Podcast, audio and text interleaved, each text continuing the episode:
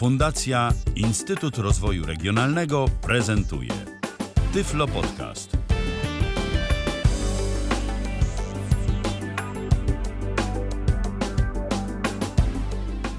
Dzień dobry, dzień dobry. Godzina 20 minut 4 w kalendarzu 10 grudnia. Jeszcze taka ciekawostka. Dzisiaj dzień, dzień darmowej dostawy, więc y, no, ostatnio tych różnych y, dni było dość sporo, bo i Black Friday, i Cyber Monday.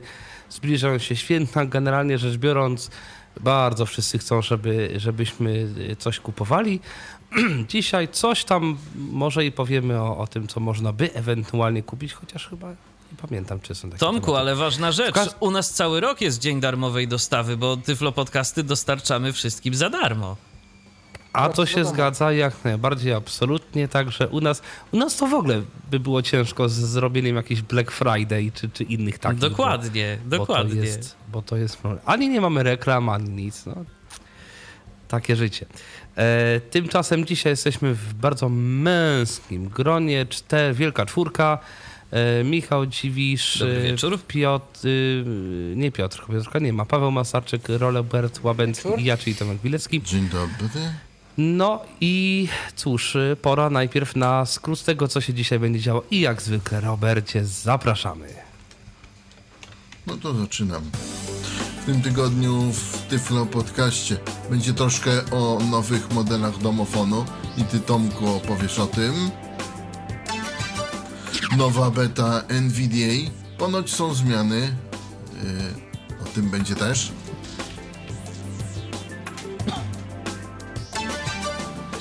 ACB Radio to jest takie radio dla niewidomych z Ameryki. Ma już 20 lat. I co za tym będzie? Be My Eyes podzielił się y, listą dostępnych muzeów i y, innych obiektów, najbardziej taką dostępną. Ym, pan, y, który tworzy Lazarillo, y, przeniósł swój startup do Tampy. Może będzie lepsza aplikacja, nie wiadomo. Będzie o y, Spiku coś i Androidzie. Mm, Advanced Braille Keyboard wprowadza nowy edytor LibreOffice. Sullivan Plu- Plus, czy Sullivan Plus to nowa aplikacja na Androida rozpoznająca tekst i zdjęcia chyba. Allegro i Carrefour wprowadzają współpracę. Co za tym idzie? Może być interesująco. Chrome na Androida. Chrome na Androida pozwoli na wrzucanie treści do schowka na urządzenie mobilne. To y, w przeglądarce takie zmiany będą. Może być bardzo interesujące. WhatsApp wprowadza mm, możliwość połączeń oczekujących niestety na razie tylko na Androidzie. Są nowe standardy dla terminali SoftPOS, ale nie będzie się dało na razie wprowadzać PIN-u na urządzeniach, na smartfonach klienckich.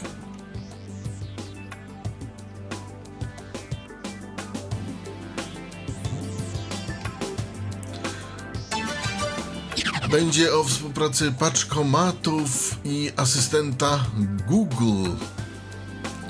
Może być ciekawie. E, ponoć w przyszłym roku będzie można autoryzować e, płatności e, przez Google Pay na urządzeniach klienckich. Zobaczymy. Notice Board to nowa propozycja e, dla. mm, Będzie nowa propozycja dla. e, I o tym będzie właśnie.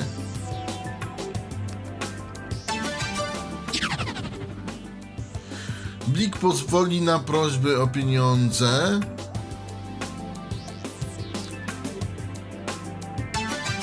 Będzie o Facebooku, który płaci za uwagi mm, na swój temat. a będzie też y, o sterownikach do Snapdragonu, które będzie można aktualizować przez Google. No i parę jeszcze innych informacji. Zapraszam. I parę jeszcze innych informacji.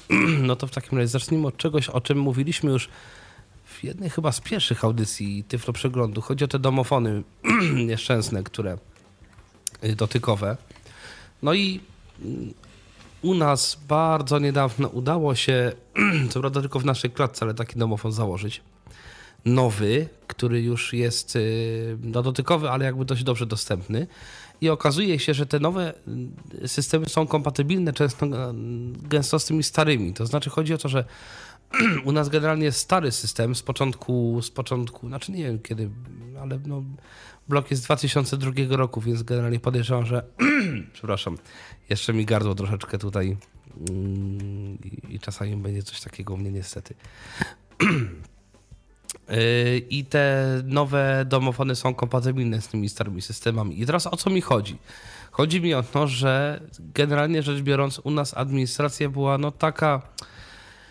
No może i tak, ale zobaczymy. No i się generalnie udało. Innymi słowy, warto, jeszcze raz podkreślam, że warto mm, w razie czego, jeżeli są problemy z różnymi, yy, z różnymi rzeczami, które są sterowane przez administrację, czy windy, czy domofony, czy jakieś kwestie może związane ze śmieciami, warto do nich się przejść i czasem może się okazać, że y, jakaś nasza interwencja może coś pomóc. To tak y, dla słuchaczy, którzy, którzy się zastanawiają, czy coś zrobić i jak to zrobić. Na pewno tak warto dalej. się kontaktować i na pewno warto dopytywać, e, szczególnie przy okazji wymiany domofonów, bo u mnie na przykład też tam jakiś już e, czas temu wymieniano domofon i ja po prostu od razu zadzwoniłem, zapytałem się i na całe szczęście okazało się, że u mnie to w ogóle, niestety nie pamiętam dokładnie jaki to jest model, będę musiał sprawdzić e, jak to, jak to wygląda, ale u mnie to jest w ogóle o tyle fajnie, mm, tu naprawdę miałem dość sporo szczęścia, że domofon to nie dość, że ma klawiaturę fizyczną po prostu, za pomocą której można wbić kod, no to jeszcze dodatkowo są te, mm, te, te, te takie pineski, y, takie małe, które się przykłada do... pastylki, Tak, tak, coś. tak. Y, Tak, bo to się bardzo często zdarza. U nas nie wiem dlaczego pan, który się tym zajmuje, stwierdził jako, że no to nie jest chyba dobre rozwiązanie, bo nie wiem, niebezpieczne. Nie wiem skąd on wziął brak bezpieczeństwa w przypadku tych pastylek. Pojęcia nie mam, bo jakoś nie chciał mi tego powiedzieć. No ale, ale tak Czyli koniec jest. końców, jak wygląda dostępność twojego domofonu teraz, Tomecki? Znaczy nie, y, to jest klawiatura dotykowa, ale te, te przyciski trzeba tak dość rzeczywiście wcisnąć jakby, tak dość mocno ten palec tam trzeba przyłożyć. To nie jest tak, że to, to nie jest tak, że to działa jak na smartfonie, powiedzmy, że tylko dotkniesz i już jest od razu Nie, aktywowane. absolutnie. Nie, trzeba Okej. ten palec rzeczywiście przyłożyć, Ale nacisnąć. między klawiszami to jest kwestia wyuczenia się potem, czy jest jakiś... Jest to jakoś Znaczy nie, no, jest braille. To jest wszystko A, braille okej. y, opisane i to spokojnie da się y, wszystko sprawdzić, y, wszystko da się wymacać bez najmniejszego problemu. Przy czym też y, widziałem kilka tak, tych samych domofonów na różnych budynkach i w związku z tym, że to jest już, to nie jest folia, tylko to jest domyślnie jakby już wytłoczone w tym metalu, czy plastiku, czy w czym tam. Więc to jest po pierwsze dość trwałe, po drugie nie ma takiej opcji, że y, no tu trzeba zamówić. To po prostu już jest i, i tyle. No tak. Mhm. E, I tak jak mówię, to jest kompatybilne ze starymi systemami. Na szczęście Proel, czyli ta firma, która u nas jest, to jest mm, z tego co wiem najczęściej wybierany producent w Polsce domofonów i rzeczywiście bardzo często idąc do różnych y, ludzi, znajomych, spotykają się dokładnie z tymi domofonami. E, właśnie Proela, mm, które, które są dość specyficzne, bo one mają taki lekko szorstki, jakby te starsze modele mają taki wgłębiony, lekko szorstki ten panel, na który można ewentualnie założyć taką folię z, z braillem, a te nowe, one jakby już są niewgłębione i ten braille jest na normalnie właśnie na tym takim metalu, czy plastiku, czy czymś. I ta klawiatura naprawdę jest świetnie dostępna. To jest, to jest rzeczywiście rozwiązanie, które jest dotykowe i jednocześnie dostępne. I gdyby wszystko było tak dostępne w ten sposób, to naprawdę nie trzeba mu się było praktycznie niczym przejmować, bo, bo to naprawdę działa świetnie, super i doskonale. Mało tego, y, administracja może zarządzać tym domofonem i na przykład zmieniać czułość tego, tego dotyku. Tam jest kilka poziomów podobno. A to nie też wiem, jest nie, akurat nie fajna testowałem sprawa.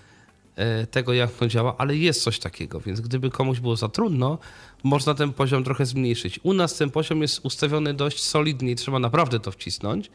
Widziałem domofony, na których ten poziom był ustawiony nieco, e, nieco słabiej, ale i tak nie stanowiło to dla nas problemu, dla niewidomych, więc no naprawdę tutaj nie ma praktycznie żadnego, żadnego problemu. Naprawdę tutaj ProL, polska myśl techniczna naprawdę bardzo, bardzo dobrze y, problem rozwiązała.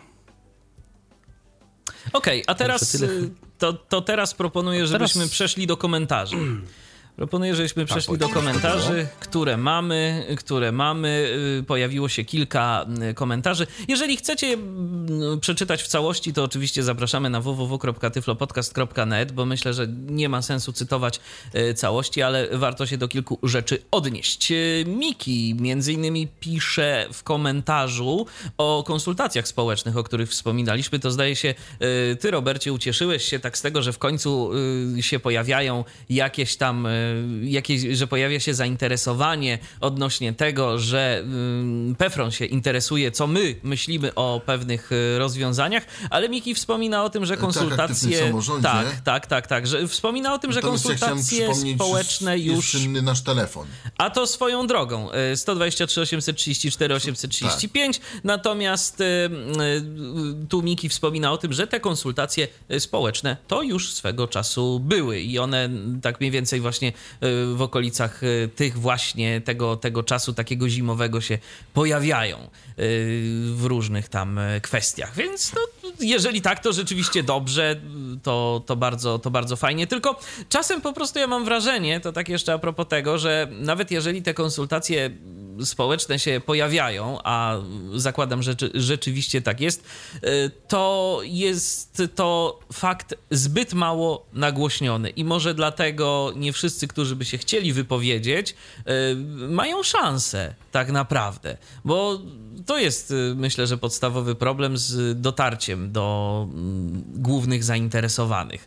Jak to zrobić? To jest y, już temat na zupełnie inną dyskusję, y, bo oczywiście wiadomo, że każdy powinien teraz wchodzić na stronę, sprawdzać i tak dalej, i tak dalej, ale czy rzeczywiście każdy to robi, a przede wszystkim czy każdy o tym pamięta? No, to, to jest taka y, zasadnicza kwestia.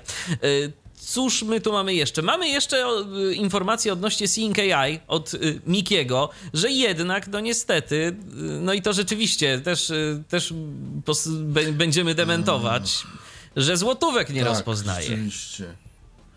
Że złotówek Tak, tylko jeny weszły, to, to kojarzę. Tak. Z tego changeloga, który też gdzieś tam widziałem. Tak, To w sumie trochę szkoda, no bo piersi. przecież jest nawet kilka alternatywnych aplikacji, które te złotówki rozpoznają i dobrze rozpoznają, więc no szkoda, że No, tego to nie, nie ma. jest kwestia trudności wykonania, tylko tego, że ta ekspansja na różne rynki i kultury i języki trwa. To jest dopiero pierwszy ich krok chyba w tą stronę teraz, który się rozpoczął, więc no miejmy nadzieję, że będziemy gdzieś w kolejnym rzucie. Ja myślę, że to po prostu wszystko Nie, z no, czasem po nastąpi. prostu- Ja już mówię, po prostu chyba coś mi tutaj źle przeczytał, e, albo syntezator, albo coś. E, Coś gdzieś. Tak, bo w changelogu na pewno tej tak. informacji nie było. Ja jeszcze potem po naszej audycji też zresztą stwierdziłem, a zobaczę, już ucieszony, uradowany. Ale ur- no, uradowany, Dementujemy. Że, że jest, że fajnie, ale no niestety złotówek mi nie rozpoznało. Nie da się wybrać w ogóle tej waluty, bo w Sync AI jest tak, że musimy sobie wybrać, jaką walutę chcemy rozpoznawać. On sobie tego automatycznie y, nie sprawdza. Musimy to tam chyba wybrać. większość tak ma tych aplikacji, czy nie? Y, Ten czytnik pień... Wiesz, wiesz, że nie pamiętam, jak to tam Y, dokładnie Cash jest? Reader czeski ma jakiś tryb wykrywania waluty też. Oprócz tego, że nominało, to jaka to waluta. I on jest niby troszkę wolniejszy i trzeba troszkę dokładniej mu te, te pieniądze pokazać, więc to może nie działać tak szybko, jak, y, jak się ustali konkretną walutę, ale jakiś taki tryb wszedł na 100%. Z kolejnych e, rzeczy i z kolejnych komentarzy to Mojsior na przykład e, odnosi się do tego, że e, ten sposób odnośnie aplikacji Player na odtwarzanie materiałów, o którym wspominałem w poprzednim odcinku, niestety nie zawsze działa. No i rzeczywiście przykra sprawa, bo na przykład okazuje się, że milionerów w ten sposób sobie nie można odpalić, ale na przykład Mojsior pisze, że jakieś tam odcinki takiego serialu, który kiedyś na antenie TVN się pojawiał, jak Kasia i Tomek bez problemu może. Ciekawe o co tu chodzi, jaka jest zależność jednego z, względem drugiego. Yy, tu jeszcze Roman odnośnie yy, słuchawek od Xiaomi, yy, co do których Kasia się zastanawiała. To czy, Xiaomi. Da, Xiaomi, Xiaomi, oczywiście, Xiaomi. Yy, czy one mają yy, powerbank w pudełku? No, okazuje się, że mają. To taka informacja. I jeszcze mamy komentarz od Piotra, który nominuje, nominuje aplikację NC Plus Go jako najgorzej dostępną aplikację do VOD, bo po prostu napisał Piotr, że tu się nie da zrobić absolutnie nic w tej aplikacji. Odpalamy ją sobie i mamy pusty, puściusieńki ekran, przynajmniej z perspektywy użytkownika czytnika ekranu, bo wiadomo, że osoba widząca. A to na Androida ja bym osobiście proponował aplikację Facebook Lite, bo dokładnie jest to samo. A, no widzisz, niestety, niestety. A szkoda. A szkoda. Bo to jest aplikacja malutka i fajnie by było, gdyby to było dostępne. Ale jak zwykle Facebook, prawda, coś tam musi. Przynajmniej, no przynajmniej na Androida, bo na iOS-a te aplikacje naprawdę działają całkiem nieźle. Tak, na Androida Facebook nawet zwykły działa, no w miarę, ale, ale daleko mu do ideału i jakoś nie mogę się przekonać, żeby tego jakoś używać tak na dłuższą metę porządnie. I tyle z komentarzy. tyle z komentarzy. No to w takim razie zaczynamy y, nowości. No to chyba zacznijmy od tego, co myślę sporo użytkowników zainteresuje, czyli NVDA. Wyszła beta NVDA 2019-3. Dość ważna beta z kilku powodów, znaczy głównie z jednego powodu. No, że Nawet z dwóch bym powiedział. Aha. E, no pierwszy to jest ten nieszczęsny Python trójka, czyli tak. nowe, nowy język programowania, który nie jest do końca kompatybilny z tym, co było wcześniej. W związku z czym mogą się zdarzyć wtyczki do NVDA takie, czy dodatki do NVDA, które nie będą działać. To jest rzecz pierwsza i na razie z takich wtyczek, które e, jeszcze chyba nie działają, choć to ma się zmienić, to jest oczywiście zdalne sterowanie, które, e, które ma być ma działać, ale chyba jeszcze nie działa. Chyba, że coś ktoś wie, że, że coś jest Nie, są plany jakichś poprawek. To jest ciężka sprawa, bo przez długi, przez długi, długi czas była mowa o, tej, o tym przejściu na Pythona trójkę i autorzy NVDA Remote jakoś tak umywali ręce jakoś, że, że nie potrafią, że nie chcą, że nie widzą sensu, czy tam siły nie mają, czy czegoś innego, żeby tą wtyczkę zaktualizować i ukompatybilnić z tym nowym Pythonem.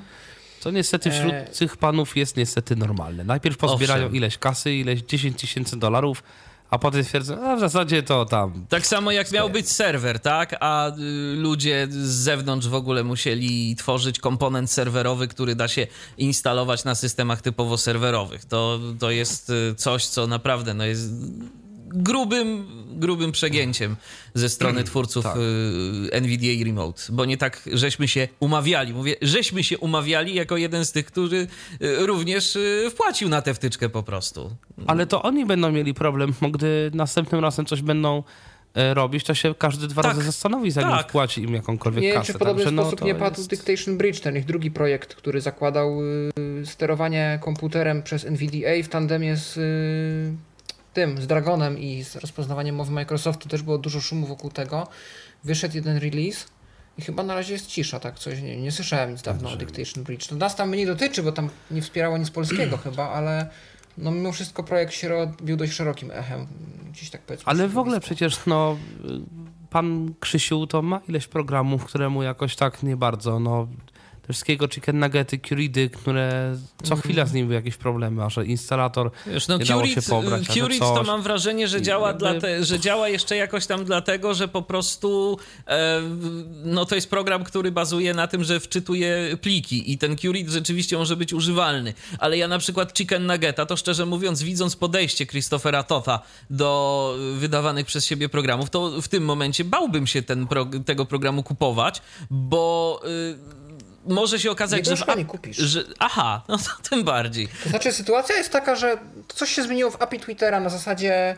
Yy, znaczy, całe pandemonium wybuchło wtedy, kiedy yy, Twitter yy, no, wyłączył te słynne API do czasu do rzeczywistego. streamingów. Mhm. do streamingów i on wtedy stwierdził, że on już wcześniej coś tam mówił, że coraz trudniej jest mu walczyć z API Twittera, z tym, że się utrudnia deweloperom tworzenie APEK i tu rzeczywiście ma rację, bo wiele funkcji fajnych, które Twitter wprowadził nigdy nie weszło do API. Patrz ankiety, patrz e, co tam jeszcze takiego weszło, chyba cyta, nie, cytaty były. E, DM-ki w czasie rzeczywistym, jakieś czasy, status dostarczony, niedostarczony i te różne czatowe, takie bardziej komunikatorowe funkcje.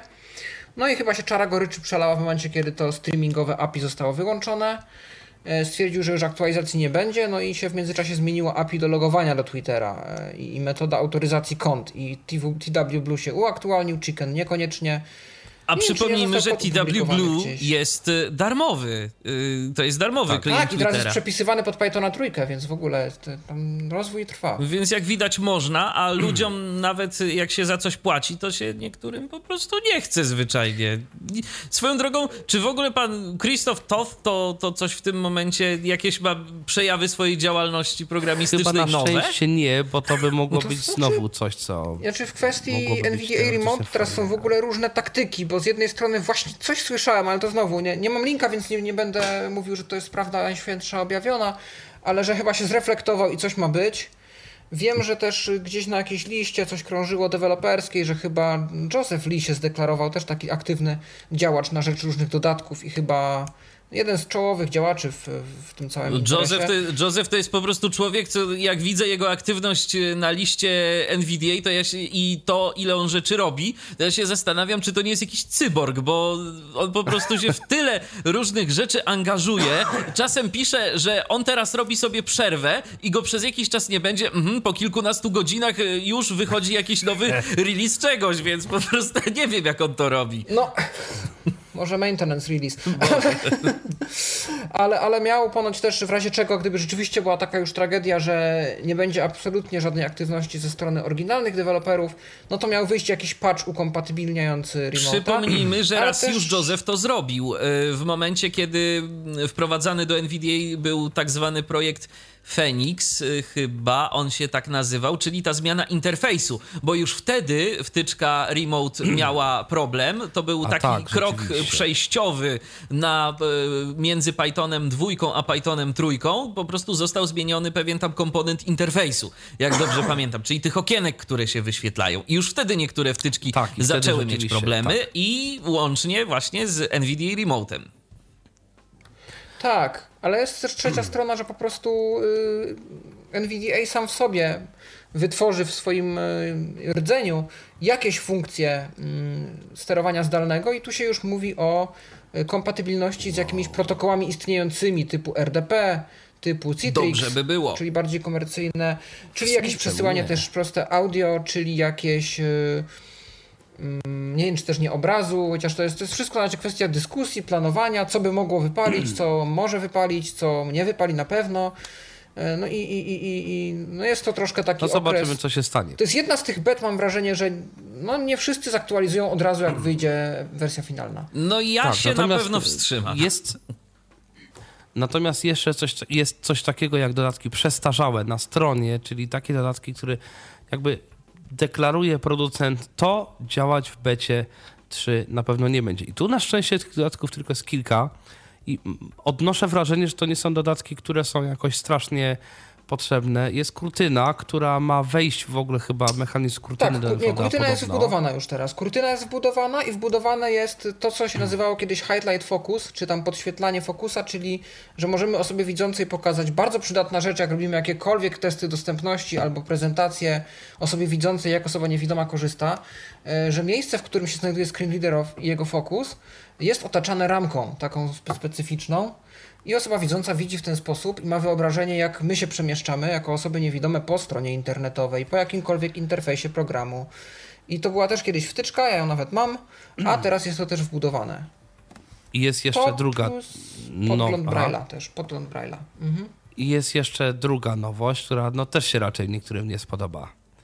e, W Tak. NVDA 2019.3. Czyli y, nowy system y, postrzegania syntezy mowy. Jeżeli o tym mówisz. Tak, o tym mówię. Tak, to się, znaczy, to się z jednej strony spodobać może, bo na nareszcie będzie można mm, bardziej tą mową operować. Czyli będzie można na przykład w dodatku do NVDA zdeklarować, że w konkretnym miejscu mowa zostanie przerwana i zostanie wstawiony jakiś dźwięk. I to się na przykład będzie przydawało w grach na pewno. W grach, ja sobie na przykład wyobrażałem zawsze taki dodatek do jakichś edytorów napisów, typu jakiś subtitle edit, żeby on na przykład w momencie, kiedy ja wstawię napis, bo program sam sobie jest dostępny. On jest, wszystkie kontrolki są dostępne, można nim operować, skrótów klawiszowych od groma. Możemy tworzyć teoretycznie napisy do filmów. Tylko teraz y, kwestia jest tego typu, że powinniśmy też jakoś wizualnie opanować, kiedy napis się pojawia, kiedy znika, y, kiedy się kończy jedna linia, a zaczyna druga, żeby się zmieścić w wymogach subtitlingu, bo takie wymogi istnieją. Y, no i tu sobie wyobrażałem właśnie, żeby dźwięk sygnalizował, kiedy napis się pojawia i syntezator zacznie go czytać. Dźwięk na załamanie na przykład linii, czyli jak synteza odczyta pierwszą linijkę, puść mi dźwięk i każ mu czytać drugą. I dźwięk, kiedy, kiedy napis znika z ekranu. E, No i wtedy można by już ocenić, czy dobrze zrobiliśmy robotę. Natomiast dlaczego to się może nie spodobać? To dlatego, że znika SAPI 4. Więc Syntok, wszyscy Yy. wielbiciele Syntoka, Ono nie, ono nie znika chyba de facto samo z siebie o tyle, o Tylko tyle zaczynają być duże problemy z tymi syntezatorami. kompatybilności starych syntezatorów i to nie tylko SAPI 4 z tym, jak teraz NVDA interpretuje mowę. No w dużym skrócie kiedyś było tak, że po prostu NVDA posyłał mowę i syntezator sobie to czytał, a teraz NVDA oczekuje odpowiedzi od syntezatora. Czy ty jeszcze czytasz, czy ty już przestałeś czytać? I są syntezatory Czyli to jest tak 4 zwany ponoć. indexing. To jest tak zwany indexing, Dokładnie. które, mm, które, y, które to wspierają nawet bardzo stare syntezatory, y, nawet i sprzętowe jeszcze pamiętam, że wspierają Choć indexing. ja się nie zdziwię, z drugiej strony jak Syntok to będzie wspierał, bo jeżeli Syntok działa jeszcze na dziesiątce, to ja się wcale Nie. nie dziwię, jak tam naprawdę panowie bardzo pogrzebali w bibliotece i spróbowali to zrobić najlepiej. Nie, niestety nie działa. A jednak. Niestety jest problem. Aha, okej. E, Ponoć słyszałem, że efekty uboczne są takie, że przeczyta ci pulpit lista i to jest wszystko, co usłyszysz, jak wyjdziesz na pulpit. I nie usłyszysz też na przykład, że pole wyboru zaznaczone, bo to już jest podawane jako następna porcja mowy po nazwie jakiegoś tam na przykład pliku. To już jest traktowane jako osobny segment. Jeżeli po odczytaniu nazwy pliku syntok nie udzielił odpowiedzi, skończyłem czytać, NVDA nie podał mu następnego segmentu, jest guzik z pętelką. Ale wiecie co, ja się tak zastanawiam w tym momencie. To jest oczywiście pytanie bardziej do twórców różnego rodzaju dodatków. Y, Czy nie da się stworzyć Właśnie. jakiegoś takiego pomostu między syntezatorami, y, które są problematyczne, a y, NVDA? Żeby to jakkolwiek żeby to działało, jakkolwiek no. Już działało. nieważne żeby, jak, tak, ale ale, żeby żeby się jakoś, żeby się jakoś po prostu było. coś dało z tym zrobić. Ciekawe, być może ktoś za jakiś czas po prostu coś takiego stworzy, bo myślę, że no, u nas to jest syntok, a w różnych innych krajach na pewno są problemy też z innymi syntezatorami. Z lokbandami starymi jest problem. no, Na przykład. wszak jesteśmy przyzwyczajeni do tych głosów po prostu, bardzo często. No może ktoś teraz, coś żeby zrobi. nie, było tak, Oczywiście. żeby nie było tak źle do końca, to jest też trochę pozytywnych zmian, y, takich niekontrowersyjnych, nieinwazyjnych. Na przykład są wspierane nowe monitory, mm, kolejne modele monitorów Handytech. Y, są wspierane, teraz wbudowany jest komponent Java Access Bridge, który będzie automatycznie aktywowany, kiedy się pojawi aplikacja z Javą, więc już nie trzeba ręcznie gdzieś tam grzebać, szukać, włączać i się w tym orientować. Poprawione jest odczytywanie na przykład y, w wierszu poleceń lub w PowerShellu y, treści, działa to sprawniej i szybciej. No i na przykład zmiana, na którą ja czekałem odkąd weszła ta funkcja, czyli odczytywanie emoji niezależne od poziomu interpunkcji. Bo do tej pory, O, żeby emoji było czytane, się rzeczywiście. musiała być interpunkcja minimum na poziomie mm, niektóre. Niektóre I to mnie osobiście trochę wkurza i ja miałem to Mnie wyłączone, również. trudno. A teraz jest już osobny przełącznik do emoji i do różnych znaków się TLDR. Unicode, więc y, no, chwała. Nareszcie.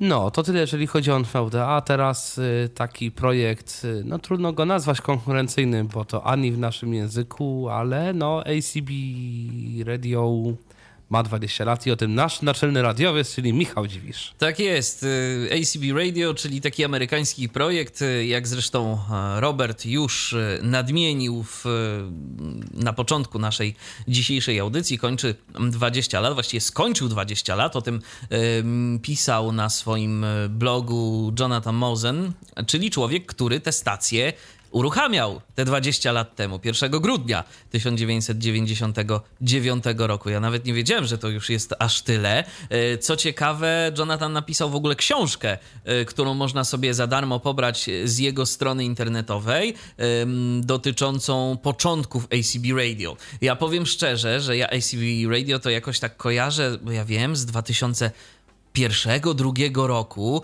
to były pierwsze czasy, kiedy ja się zetknąłem z tym y, projektem i no wtedy, na tamte czasy, to było coś takiego absolutnie w ogóle dla mnie wow. Wziąwszy jeszcze pod uwagę, jaki my wtedy mieliśmy dostęp do internetu i jak to wszystko funkcjonowało, że to się człowiek łączył tam przez modem i liczył każdą minutę w internecie, a tu w Stanach niewidomi mają swoje własne radio.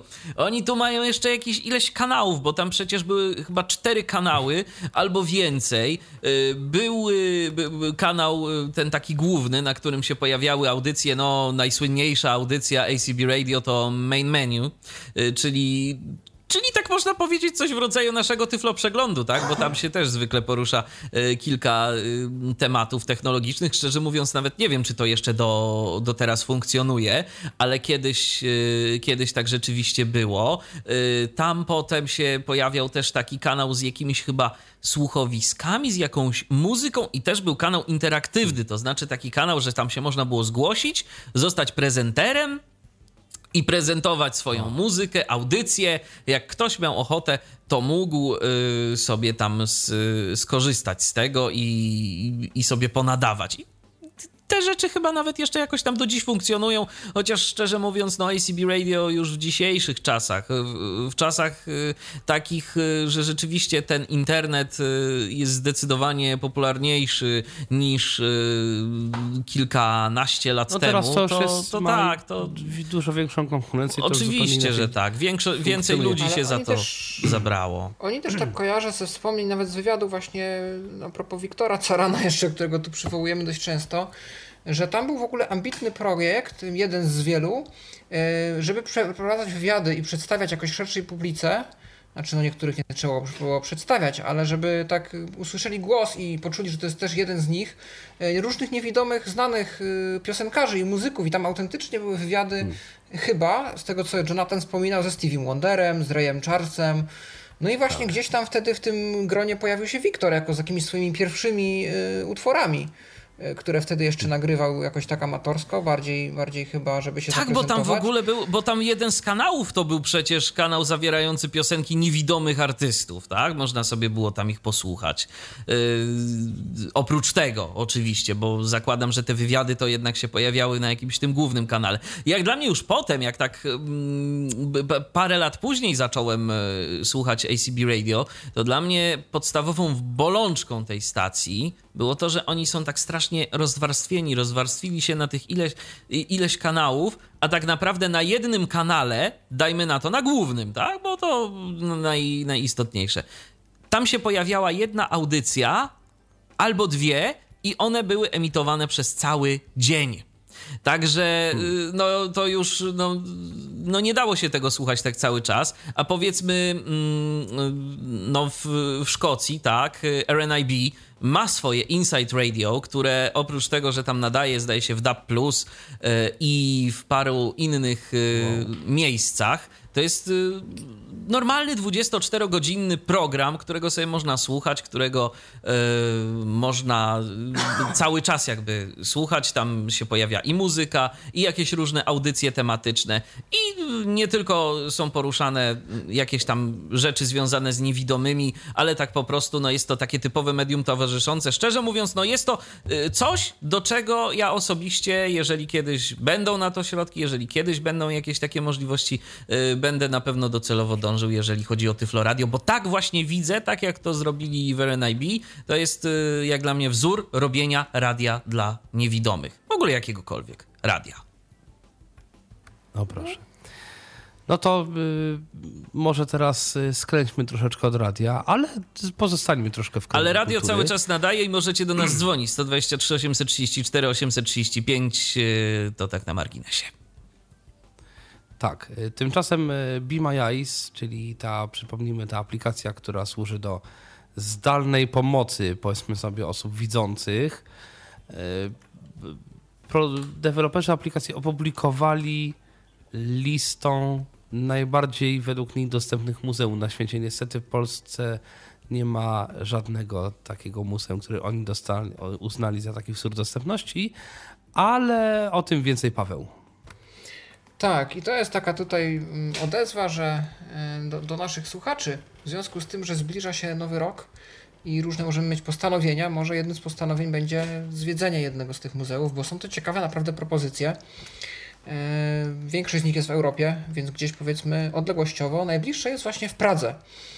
Y, I na przykład w Pradze Narodowa Galeria umożliwia obejrzenie sobie trzech naj, najbardziej znanych rzeźb, czyli Wenus z Milo, Dawid Michała Anioła i, i, i Nefertiti, głowę Nefertiti, chyba właśnie za pomocą jakiejś rękawiczki w VR. Ciekaw jestem, jak to działa, jeżeli nas Roberto z Pragi słucha, a zapewne słucha, to jeżeli masz jakieś doświadczenia, to może, może możesz się podzielić, a jeżeli ktoś był w którymś z tych innych muzeów, bo mamy na przykład Amsterdam i to, żeby była jasność, oczywiście są czasem muzea dedykowane osobom niewidomym, ale są też muzea ogólnodostępne, które albo po prostu integrują w sobie różne dostępnościowe cechy i, i oprowadzania dedykowane osobom niewidomym, albo właśnie robią specjalne wydarzenia w ramach swojej naturalnej, normalnej ekspozycji, takiej regularnej, którą posiadają.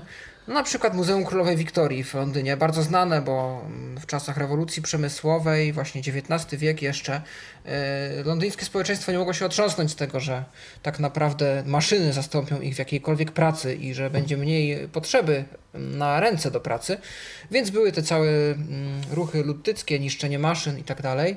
No i Królowa Wiktoria wpadła na pomysł stworzenia muzeum, już wtedy, yy, takiego może nie, nie, skansen to będzie złe słowo, ale wystawy, która zapozna społeczeństwo z zaletami tych rozwiązań i pokaże im, że to, te maszyny to wcale nie są ich wrogowie, a mogą być nawet i sprzymierzeńcy, bo będzie można więcej wyprodukować i szybciej.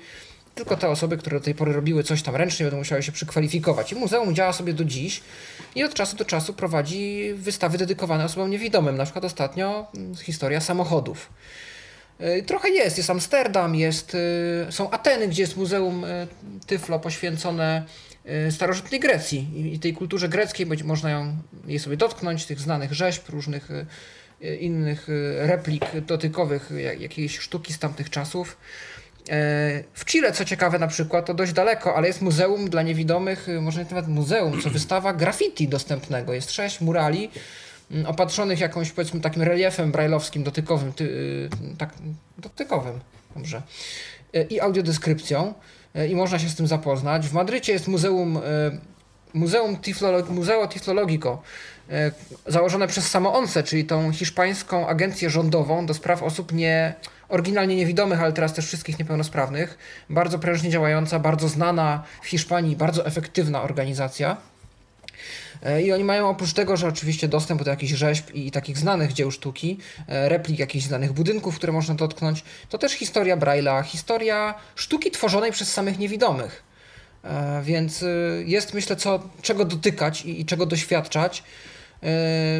Więc jest tego troszeczkę. Warto w, w, naszym, w naszym komentarzu, jak zwykle pojawi się link do całej tej listy ze szczegółami i z odnośnikami do stron tych obiektów. Myślę, że warto się zapoznać, rozejrzeć, a nuż kogoś to zainspiruje, żeby 2020 był rokiem odkrywania dostępnej sztuki, bo czemu by nie. No, my też mamy sporo muzeów. Co prawda nie były one na liście Be My Eyes, ale zdaje się, że w Łowińskach jest muzeum tyflologiczne. E, w Warszawie też e, słyszałem o jakichś ekspozycjach dostępnych. E, ja mam fajne doświadczenia z Muzeum Powstania Warszawskiego, na przykład, i z ich systemem, który podaje nam nagrania na przewodniku multimedialnym w momencie, gdy się znajdujemy w konkretnym pomieszczeniu. To, jak ja testowałem, działało naprawdę super. Wiele jest takich wystaw, trzeba się po prostu rozglądać, obserwować różne profile na Facebooku, działalność na grupach i wyłapywać takie wydarzenia. No, oczywiście są też niewidzialne wystawy, to tu możemy zaprosić naszych już widzących znajomych. No, ale, ale jest to temat jak najbardziej ciekawy i, i prężnie się rozwijający, który za, obiecuje wiele, jeśli chodzi o innowacje, też w sposobie prezentacji, przedstawiania.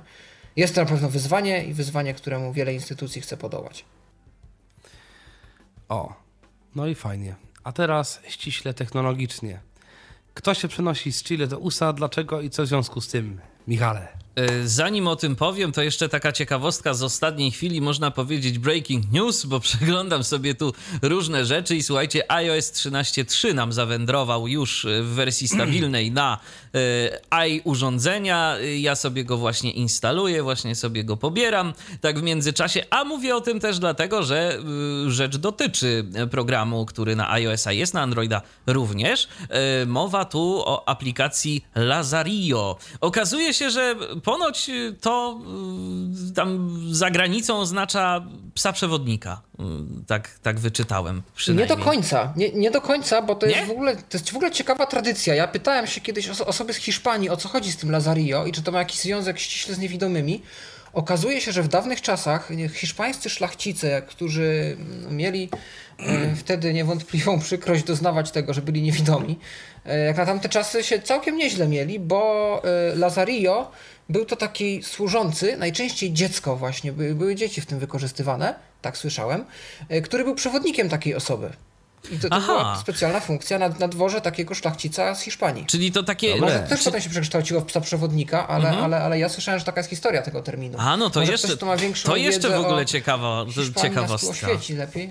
Natomiast, ale, ale tak. Natomiast tak, y, przenosi się, przenosi. René Espinoza, czyli człowiek odpowiedzialny za e, rozwój tej mobilnej aplikacji do pieszej nawigacji, przenosi swój startup do Tampy na Florydę, a to wszystko w ramach e, funduszy pozyskanych z programu Tech Accelerator. E, jest to program, który właśnie wspiera różne takie działania startupowe, a niewątpliwie Lazario e, jest takim programem, który gdzieś tam sobie w wyniku takiego startupu powstaje. No i okazuje się, że na razie to jeszcze nie do końca wiemy, co to będzie oznaczało, ale skoro jest zastrzyk gotówki, to istnieje nadzieja, że będzie też aplikacja rozwijana. Natomiast y, w ogóle też y, to u nas y, się tego nie spotyka, ale poczytałem sobie, na czym w ogóle Lazario jako takie chce zarabiać. Okazuje się, że aplikacja, no tak czy inaczej, będzie udostępniana za darmo, natomiast no, René Spinoza i jego firma mają zamiar podpisywać umowy z różnego rodzaju instytucjami, których budynki będą oznaczać, ale to tak nie, że tam wstawią jeden punkt, y, tylko będą je bardzo szczegółowo oznaczać y, na zasadzie, że będziemy mieli taką mapę budynku, tak, w aplikacji i będziemy się mogli y, po tym budynku poruszać z dość dużą dokładnością. Mają być też między innymi do tego używane bikony, no bo wiadomo, że w takiej przestrzeni to ciężko mówić o tym, żeby tylko i wyłącznie za pomocą GPS-u czy nawet jakichś danych mobilnych uzyskać odpowiednią precyzję, bo tam ma być tak taka precyzja wręcz, że do konkretnych drzwi nas powiedzmy doprowadzi, dajmy na to do łazienki czy do jakiegoś tam innego pomieszczenia. Także na tym ta aplikacja ma zarabiać, no ale tak poza tym to ma również być e, cały czas aplikacją ułatwiającą pieszą nawigację. Więc e, czas po prostu pokaże, jaki będzie dalszy jej rozwój. Zostaje trzymać kciuki. No miejmy nadzieję, że to się w tym momencie rozwinie też trochę w stronę właśnie rzeczywiście nawigacji pieszej, bo bikony bikonami, ale mam wrażenie, że oni właśnie głównie w te bikony ostatnio poszli, że wszelkie nowości były ukierunkowane na wsparcie właśnie tych bikonów w Chile. E, no i fajnie, że stworzono nowy standard, tylko ciekawe, czy ten standard się przyjmie właśnie tylko na konkretnym obszarze, czy gdzieś, gdzieś więcej. Bo, No, obawiam bo się, że tak, zwłaszcza, że to jest. Ameryka, bo gdyby to była Europa, to jeszcze pół bidy. Natomiast no te, te, no niestety te obszary Ameryka i Europa też często mają konkurencyjne rozwiązania inne, tak? Europa ma coś swojego, Ameryka ma coś swojego często gęsto. Tak naprawdę to musiałoby być coś nadrzędnego nad tymi wszystkimi technologiami, jakiś taki uniwersalny protokół, żeby te wszystkie rozwiązania chciały ze sobą, kolokwialnie mówiąc, gadać. I wtedy miałoby to najwięcej sensu, bo czy powiedzmy ktoś ze Stanów, czy ktoś z, yy, nie wiem, Holandii, z Anglii, ale ma jakieś rozwiązania wspierające nawigację, no i my jesteśmy wtedy w stanie z każdego z takiego rozwiązania skorzystać, bo przecież i tak wiadomo, że to są zwykle jakieś małe firmy, więc i tak monopolu nikt raczej na to mieć nie będzie, więc tu się konkurencji to też za bardzo Zwłaszcza, że byłoby podobno co te bać. bikony to, to, to, to tak się mówi z jednej strony, że ta dokładność jest duża, ale różne testy, które też u nas w Polsce były, między innymi taki program, o którym mógł jeden słuchaczy usłyszeć, czyli Wirtualna Warszawa miał się opierać na bikonach. No i dokładność tych bikonów to taka mniej więcej była. Na pewno nie na tyle, żeby to zaprowadziło pod drzwi same. I stąd też y, tutaj y, dlatego to two point system, który jest też podobny na, znaczy oparty na dość podobnej technologii, bo to też jest Bluetooth Low Energy, natomiast tam jest głośniczek, dlatego że mm, człowiek, który się tym zajmuje, stwierdził, że właśnie to jest za mała dokładność, żeby tutaj wskazać jeszcze pół metra do drzwi, tylko po prostu postanowił, tu jest głośniczek i jak ktoś usłyszy, no to będzie wiedział, gdzie to gra. W końcu prostu. słuch y, ma y, większy zasięg po prostu. Znaczy większy zasięg jak zasięg, ale dokładność na pewno. I chyba stąd się to wszystko, to wszystko wzięło, że to jakby tak wygląda, a nie inaczej z two pointem. Więc ja się zastanawiam, czy rzeczywiście ten Lazarillo jako system znaczników, no ciekaw jestem, czy to rzeczywiście jest tak aż dokładne, żeby, żeby powiedzieć, tu są drzwi od gabinetu numer No 16. takie są założenia, a co w praktyce z tego wyjdzie, to zobaczymy. Wiesz, poza tym też Tomku nie jest powiedziane, że y, nie będzie to ta aplikacja właśnie też wywoływała y, dźwięków z tych znaczników, bo o tym nie Możliwe. czytałem. Nie wiem, jak te znaczniki mają działać, więc one może nie będą nie tylko no. wysyłały jakiejś informacji, ale może ta, też same z siebie będą potrafiły wygenerować jakąś informację zwrotną. To jest możliwe. Natomiast y, jeszcze tutaj a propos in, kilku innych aplikacji, bo tutaj Paweł nam przygotował taką listę nowości w kilku aplikacjach androidowych, bo ostatnio się tego troszkę pojawiło. Nie tylko nowych aplikacji, ale również kilka aplikacji już istniejących otrzymało kilka ciekawych nowości. Owszem, y, nieśmiertelny Speak. O Speaku chyba tu mówię praktycznie co tydzień, ale aplikacja się tak dynamicznie rozwija i autor ma taką energię, że, że ciężko o tym nie mówić. Kombinuje jak koń pod górę, jak to się mawia, potocznie.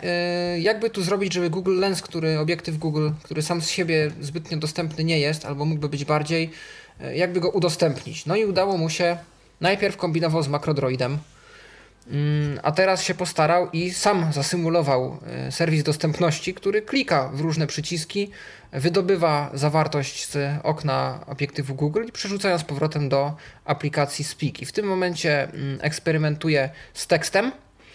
Najbliższe plany to jest integracja rozpoznawania też obiektów, czyli jeżeli zrobimy zdjęcie jakiemuś przedmiotowi, e, przesyłane jest ono do obiektywu, a później wynik z obiektywu będzie wyciągany i wrzucany do aplikacji Speak.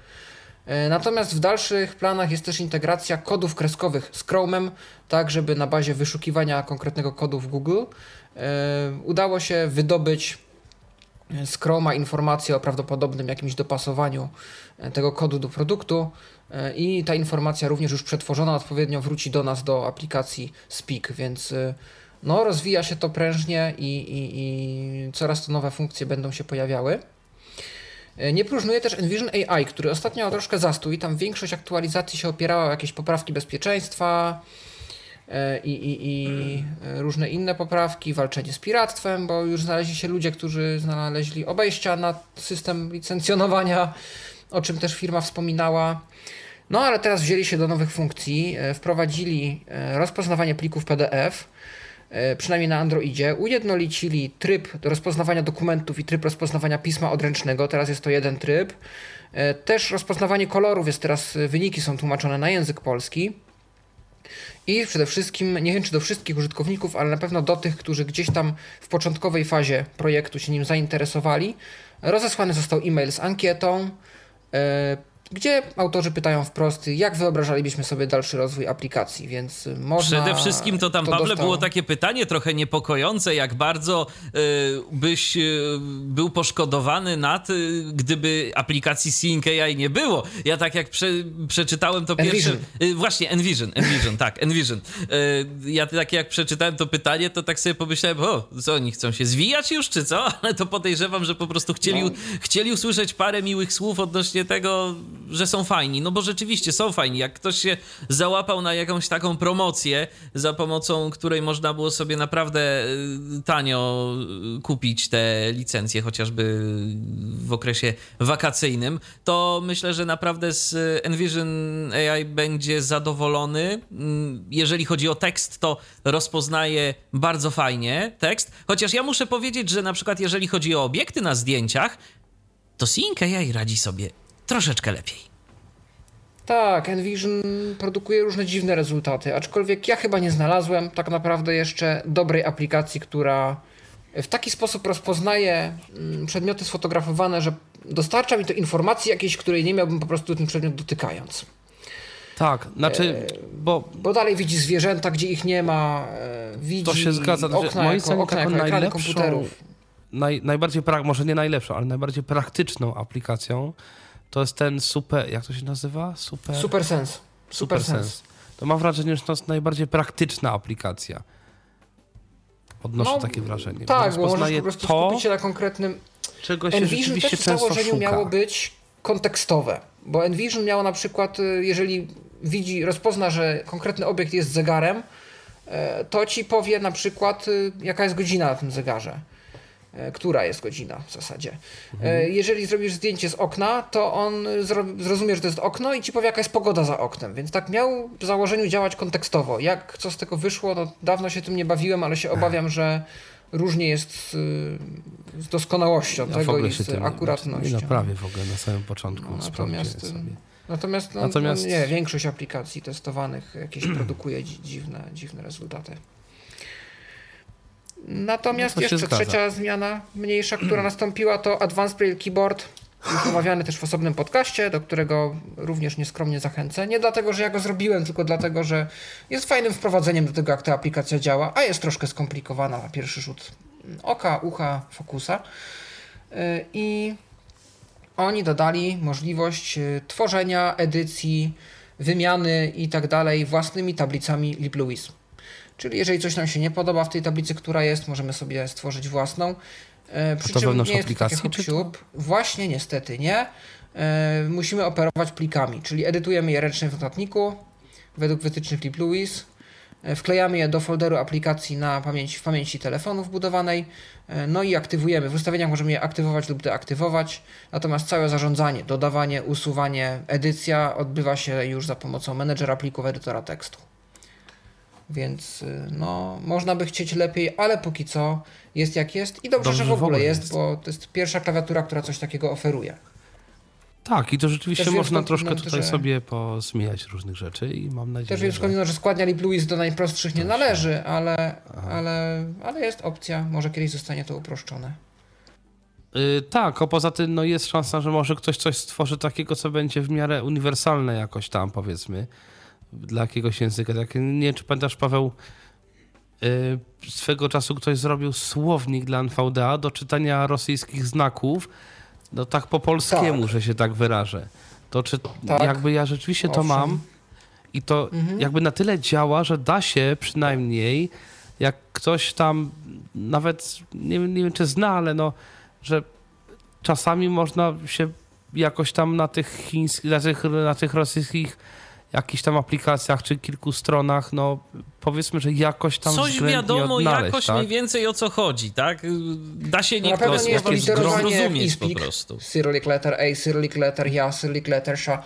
Yy, Tak, jak przez jak gromkość, Natomiast- no to znaczy, że no to pewnie jest coś, no głośność. Składa tak? litery do kupy, czyta je jako całe słowa. No oczywiście wiadomo, że nie wszystkie litery, nie wszystkie litery e, bukwy rosyjskie mają fonetyczne aproksymanty w języku polskim. E, Więc tam na przykład y, sza, sia, cia i tak dalej y, ciężko jest. Tak samo e abarotna, je i je. E, Nie, że tam ciężko No, ale odróżnić, no ale, ale, ale, definiowania. Znaczy, uczyć się rosyjskiego spokojnie- byłoby z tym trudno, ale w bardzo Dokładnie. taki praktyczny sposób dla no, nieznających języka rosyjskiego i nieposiadających syntezy rosyjskiej, to jest to jakieś rozwiązanie. No i tak może kiedyś ktoś na potomnej podstawie zrobi No ciekawe, czy na przykład może fajną klawiaturę temu... przykład. Dzięki temu może powstać na przykład w ogóle tablica do jakiejś nawet nietypowej notacji może, bo tam chyba wchodzą wszystkie znaki o wartościach Unicode. Więc można będzie Mhm. na telefonie na przykład zapisywać, nie wiem, nuty, wymyślam, nie? Bo, bo nie, nie wiem teraz tego. A nie ale wiem, czy nuty w ogóle są jako... Bo W to jest Unicode? chyba dość trudne. Może nie. No okej, ale jakaś matematyka, może jakaś, czy, czy, czy, czy coś, co w Unicode jest, może emoji. No Jakieś emoji, czy, czy coś tego typu. No, może coś ktoś takiego. To są trudne wszystko Zobaczymy. tematy, ale potencjał jest Czy na pewno jakaś i ważne, że bardziej edytor... rozbudowana matematyka może na przykład. Dokładnie. Może. No zobaczymy. No. W każdym razie może będą jakieś takie kilkujęzyczne tablice na przykład. Albo... By jakoś tam coś przełączyć i piszemy tam. No nie wiem, zobaczymy. W każdym razie e, to chyba tyle z tych aplikacji starych, ale pojawiła się kolejna aplikacja i kolejna aplikacja do tego samego, czyli do rozpoznawania znaków, czyli do OCR-u. I to jest w ogóle dość ciekawa y, rzecz. Sullivan Plus, tak to się chyba nazywa? Tak, Sullivan, Sullivan Plus nawet chyba Czy się Sulli- czyta, ale Tak. tak. ale jest, jest taka aplikacja Sullivan, Przez bo tak na, bo Annie Sullivan to była nauczycielka Helen Keller w dawnych I czasach. to jest aplikacja, która mam wrażenie, ale mogę się mylić, że mm, korzysta z tego samego algorytmu, co na przykład Television, czyli Microsoft, ale tego nie jestem pewien. Ale No to, to wygląda, ale no aplikacja jest o tyle ciekawa, że tam nie, znaczy jest teoretycznie wybór trybu, ale domyślnie jest taki tryb no, inteligentny, powiedzmy sobie. To znaczy, robimy zdjęcie i aplikacja sprawdza, czy na zdjęciu jest tekst. Nie ma tekstu. Czy na zdjęciu jest twarz? Nie ma twarzy. No to rozpoznaje y, jakimś tam standardowym rozpoznawaniem y, obiektów. I w ten sposób, jakby jednym zdjęciem i bez przełączania się, teoretycznie można y, jakby jednym przyciskiem sprawdzić to, co się chce na tym zdjęciu. A druga rzecz jest taka, że już na rozpoznawanym, już na rozpoznanym, jakby zrobionym zdjęciu można się przełączać między tymi wszystkimi trybami, czyli robię zdjęcie tam czegoś i sprawdzam, jaki tu był tekst rozpoznany. No taki. A czy tu była jakaś twarz? No nie było. A jak to zdjęcie rozpoznał algorytm ten od rozpoznawania w ogóle wszystkich zdjęć? Czyli na przykład y, i, no, wyobrażam sobie sytuacje, w których może to być jakoś tam przydatne. E, No i co? No ważne, że aplikacja jest za darmo. Pytanie, ile to będzie jeszcze za darmo i jak to będzie generalnie e, się rozwijać, bo to na razie są jakieś tam pierwsze wersje. No ale tak jak mówiłem, fajnie, że coś takiego jest, no i zobaczymy, zobaczymy co Zwłaszcza, się że to dalej... przełączanie się jest bardzo wygodne, bo to się po prostu robi dwoma palcami w górę i w dół, więc tak się trochę. mm, To się cycle nazywa, taki przełącznik w kółeczko, nie? Cyk, cyk, cyk, cyk, cyk, cyk, cyk, cyk. Między tymi trybami na jednym zdjęciu. Są oczywiście też tryby dedykowane, tak jak już Tomecki wspomniał. I w takiej sytuacji na przykład y, tekst się rozpoznaje lepiej y, takim dedykowanym trybem, bo nacelowując kamerą dostajemy informację, kiedy tekst jest rozpoznany. W sensie jest w wizjerze, aplikacja go widzi, to jest ten moment, żeby zrobić zdjęcie. I coś, ale co jest nadal też nie ciekawe, mówi, bo no właśnie, Mhm. czy znasz inną aplikację oprócz Kenneth Breeder, która mówi co zrobić, a nie tylko, że jest dobrze. Super albo Sense że coś jest takiego źle. robi i Speak też coś takiego robi. Speak ci powie, że tam w górę to jest oczywiście jakimś translatorem przetłumaczone na polski, więc te komunikaty po polsku brzmią dziwnie. Czasami nie wiadomo jak się odnieść do tego, ale mówi coś. E, No i na iOSie jest chyba Voice Dream Scanner. E, Coś Mhm. takiego. Natomiast y, to, co jest też ciekawe w Sullivanie, to jest możliwość zapisywania rozpoznanych tekstów do notatek, wewnętrznych notatek programu. I można sobie zrobić taką kolekcję tego, co już się rozpoznało gdzieś tam wcześniej. Też całkiem wygodne, zwłaszcza, że te notatki potem można udostępniać gdzieś tam dalej. Nie wiem po co jest tam opcja wideo rozmów, bo tam w ogóle jest opcja, żeby zadzwonić No do kogoś. Nie wiem, otwierają się mi zwykłe kontakty, klikam na kontakt, dzwoni do niego od razu. Nie, nie wiem po co, tak? Może czegoś jeszcze nie rozpracowaliśmy. I też co jest ciekawe, że główne menu aplikacji, czyli tam gdzie się wybiera te różne tryby, opcje, to jest taki układ klawiatury telefonu, więc te opcje są rozłożone tak trochę 1, 2, 3, 4, 5, 6, 7, 8, 9. To jest taka szachowniczka. Po tym można to bardzo łatwo palcem y, nawigować, więc to jest też taki prosty bardzo układ. No, polecamy Sullivana, da- bo jest za darmo, robi swoją robotę całkiem dobrze. No i ciekawe, w jaki sposób się dalej rozwinie. No i mamy na No. zegarze 21.00, no już prawie 4, czyli w zasadzie godzinę mówiliśmy o tych różnych technologiach dedykowanych, no a teraz już przechodzimy na technikalia. No i tu znowu Paweł jako pierwszy opowie troszkę o tym, że są nowe produkty na Allegro e, z Carrefoura, zdaje się. Tak, z dekretu Napoleona 30 tysięcy, Czy 3000 było napisane tutaj? 3 tysiące, przepraszam. Trzy Jedno zero mi się 3003. Jedno zero mi się zrobiło w głowie, ojej. E, Produktów pojawi się w ofercie polskiego serwisu aukcyjnego. A więc y, mm, po prostu Carrefour już oferował dostawy do domu na terenie niektórych miast Polski. Natomiast teraz zostało to poszerzone o Allegro i o dostawy też Smart, więc jeżeli ktoś ma wykupionego tego Smarta i o którym już mówiliśmy y, dwa tygodnie temu zdaje się, czyli y, gdzieś tam kurier w cenie, dostawy do paczkomatów i tak dalej, y, no to mm, mamy w tym momencie możliwość zamówienia sobie tych zakupów, także tam, gdzie tradycyjnie Carrefour nie dociera ze, swoją, ze swoim e, e-shoppingiem.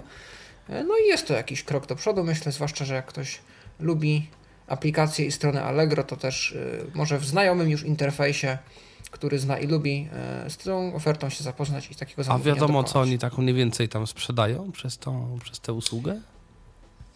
Moment. Może to E, chyba nie, Żebym teraz. Produkty niewymagające e, mrożenia i chłodzenia, przynajmniej na razie. Aha. Tak jak ja z tego, co wyczytałem.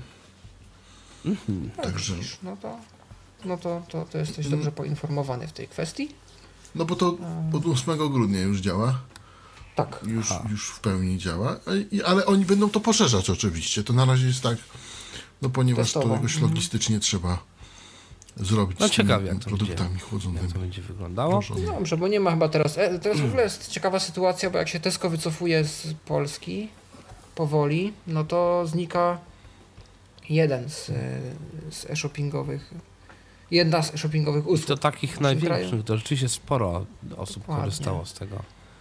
Yy, No, teraz Lidl też coś oferuje, Z Tesco. ale pewnie też. y, Lidl oferuje, ale to nie ma, tam nie ma produktów spożywczych w ogóle. Tam są Tak. produkty przemysłowe. Tak, yy, Lidl. to jest... W sklepie Znaczy, Lidla. Je, znaczy oni coś mówili, że od przyszłego roku oni to będą jakoś powiększać, bo poszerzać tę ofertę, bo chyba ten rok miał być takim trochę pilotażowym, oni tam sprawdzali jak to działa i w ogóle, a z przyszłego roku możliwe, że coś tam u nas się będzie dziać. Zwłaszcza, że mówi się, że Polska jest takim jednym z krajów, w którym rzeczywiście podobno stosunkowo dużo jest e-zakupów i takich różnych elektronicznych płatności, takich różnych rzeczy. Tak, bo u nas właśnie Podobno... te płatności elektroniczne dość dobrze weszły i są Mm. dość bezpieczne i to prawdopodobnie też dlatego, że ludzie się naprawdę nie, jakoś nieprzesadnie zaczęli obawiać y, płatności, czy to kartą, czy to telefonem, czy za pomocą jakichś aplikacji mobilnych. Tu y, myślę, że można upatrywać sukcesu właśnie tych y, e-zakupów wszelkich. I to, I to u nas rzeczywiście jakoś, jakoś się sprawdziło. No i mam nadzieję, że rzeczywiście u nas będzie taki, takie miejsce, w którym te e-zakupy będą jakoś tam dość często, częs- dość często robione. Natomiast y, teraz y, chciałbym troszkę zmienić temat na taki typowo już technologiczny, y, czyli wymianę schowka między telefonem a przeglądarką. Znaczy mamy sobie sytuację taką, w której na przykład Zresztą może o tym Michał. No kilka o, ograniczeń przynajmniej jak na razie, jeżeli chodzi o te funkcje. Bo ona występuje jak na razie w testowych wersjach Chroma na komputerze. Więc musimy sobie zainstalować Google Chrome Canary żeby nam to w ogóle działało. I w dodatku jeszcze trzeba sobie aktywować odpowiednie flagi. Trzeba sobie włączyć yy, tam w tych flagach, poszukać sobie czegoś, co będzie opisane jako clipboard i tam yy, trzeba to po prostu powłączać. Szczegóły będą opisane w artykule, który również oczywiście podlinkujemy w notatkach. Natomiast druga rzecz to, że działa to tylko i wyłącznie razem z przeglądarką na Androidzie, przynajmniej jak na razie. I musimy być zalogowani, rzecz jasna, do tego samego konta Google. A jak to działa?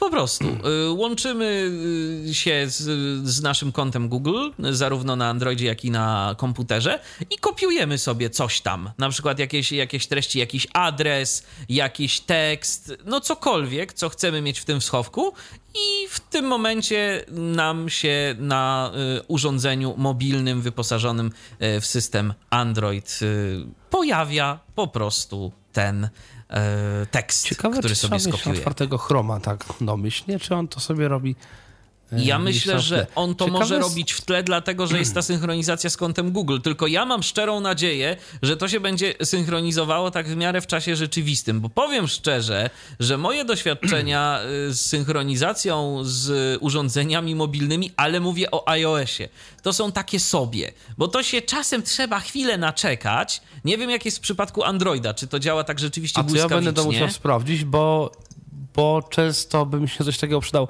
Bo ja nawet sobie to wyobrażam, jeżeli by to tak działało jak myślę, że można by nawet treść, nie wiem, SMS-ów pisać i tylko wklejać potem do, do pola edycji w telefonie. Znaczy, nie no, no dobra, SMS-y to jest jeszcze aplikacja twój telefon ale powiedzmy na jakimś ale... Whatsappie czy jakimś Messengerze. Ale no, właśnie WhatsAppa masz się zdarza, że ktoś mi wysyła, ktoś mi wysyła na Whatsappie link.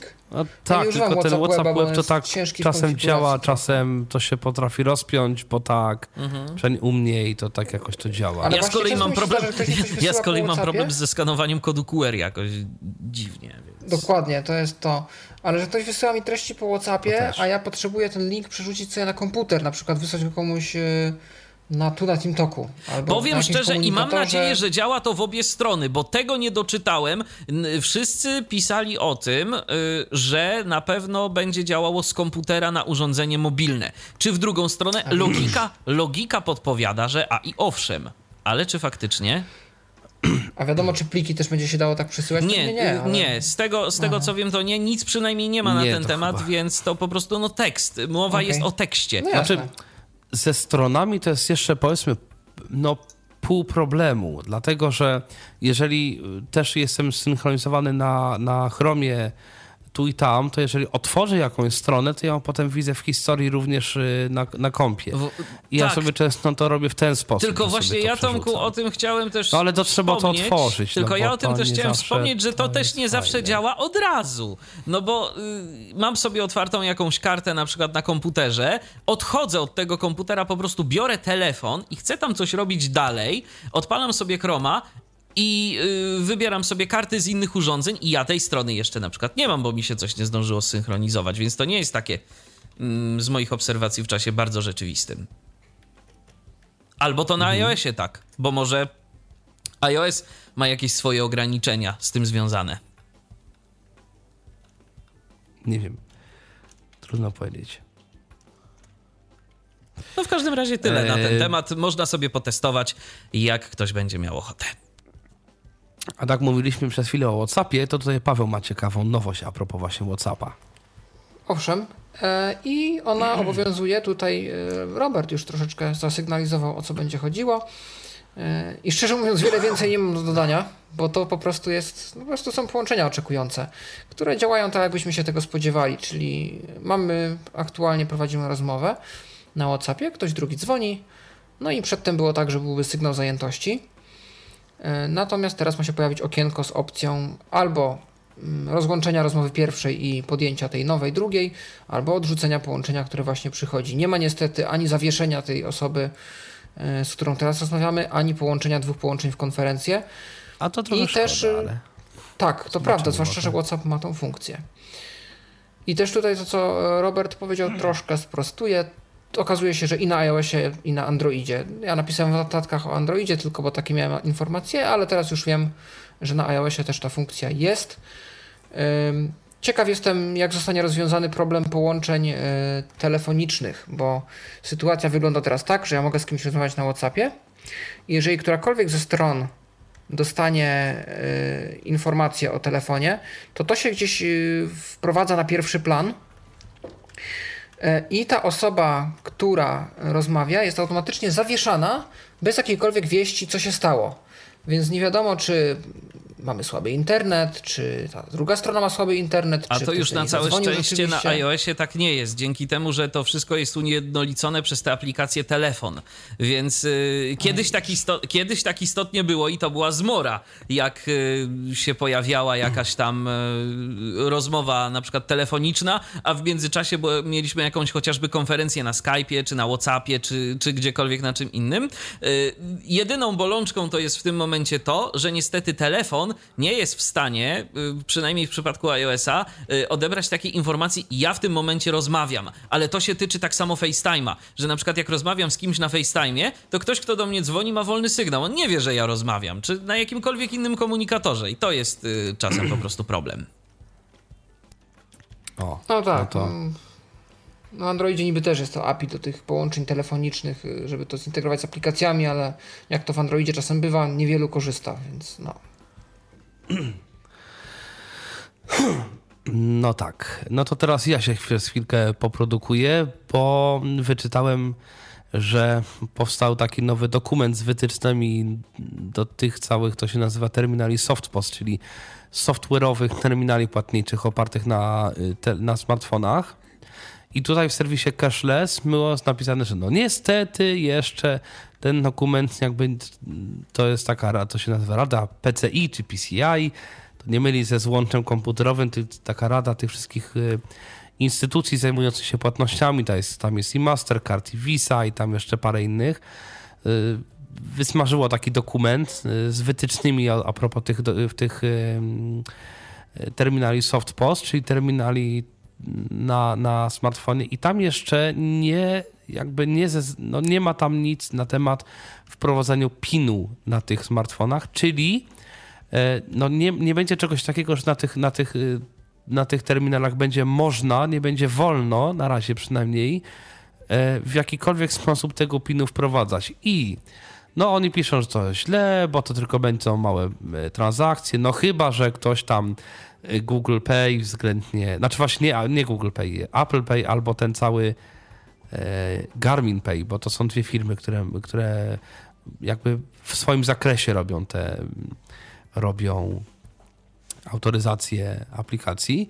Natomiast no, dla nas no, to aż tak źle nie jest, no bo nie wiadomo, czy te klawiatury do pinów byłyby jakkolwiek udźwiękowione na smartfonach. Należy się obawiać, że byłby z tym jakiś problem. E, A w ten sposób jakby jesteśmy na równi ze wszystkimi, którzy e, no, gdzieś, tam, e, gdzieś tam z tego korzystają. Także to jest taka informacja, która no, może tak dla wszystkich nie jest może najlepsza, ale z naszego punktu widzenia nie jest jeszcze taka, taka znów y, straszna. No ja jestem ciekaw na przykład, bo jeżeli to są na nowszych Androidach terminale, oczywiście w zależności od tego, jak ten Android tam będzie mocno ograniczony i jak w ogóle to będzie wyglądało. Nie, to, To chodzi o duża szansa, smartfony, że... że- właściciel ma smartfona, instaluje No. sobie na smartfonie aplikację pod tytułem No. coś i jakby no to zwykły telefon, No to- tak, że Tak, tak, no to są szanse, że włączysz skrótem dostępności talkbacka. no są Dlatego, szanse. że, nie? że ja nawet ostatnio miałem takie doświadczenie i byłem bardzo tym zdziwiony. Mam wrażenie, że teraz y, w ogóle mniej producentów, tych takich nawet no, mniej oczywistych niż Google, bo miałem z Huawei'em doświadczenie, coraz mniej producentów wyłącza skrót dostępności. Ja ostatnio wziąłem No, Huawei'a do ręki jakiegoś P30 czy No tak, tylko z drugiej strony nigdy nie wiadomo, kto co będzie miał. I to tak idę sobie do fryzjera Tak, i teraz mam dlatego, pytanie, cholera, czy uda mi się tam zapłacić? No, ale, ale spróbować zawsze można. Nie? Warto te No spróbować, ze zawsze można. mieć No i w razie. I warto się uśmiechnąć Natomiast do tutaj pani też, lub pana obsługującego. Czy można Druga taka nowość, którą gdzieś tam wyczytałem i to zaczyna krążyć, to znaczy niektóre serwisy to mówią hura, w przyszłym roku będzie Google oferował tak samo właśnie jak Apple Pay y, płatności, y, znaczy PIN y, w swojej aplikacji, żeby autoryzować płatności. Na razie w serwisie cashless jest to mm, dość mm, ostrożnie ujęte. To znaczy, oni piszą, że to jest po pierwsze nieoficjalne. Google coś tam w jakiejś tam wiadomości niby potwierdziło, że coś tam będą próbować, ale, ale to też tak jeśli tego nie będzie, to znaczy, że nie, nie, nie Google się nie wywiązał, tylko no, no, no zobaczymy, czy to będzie. Znaczy w niektórych krajach podobno już to działa.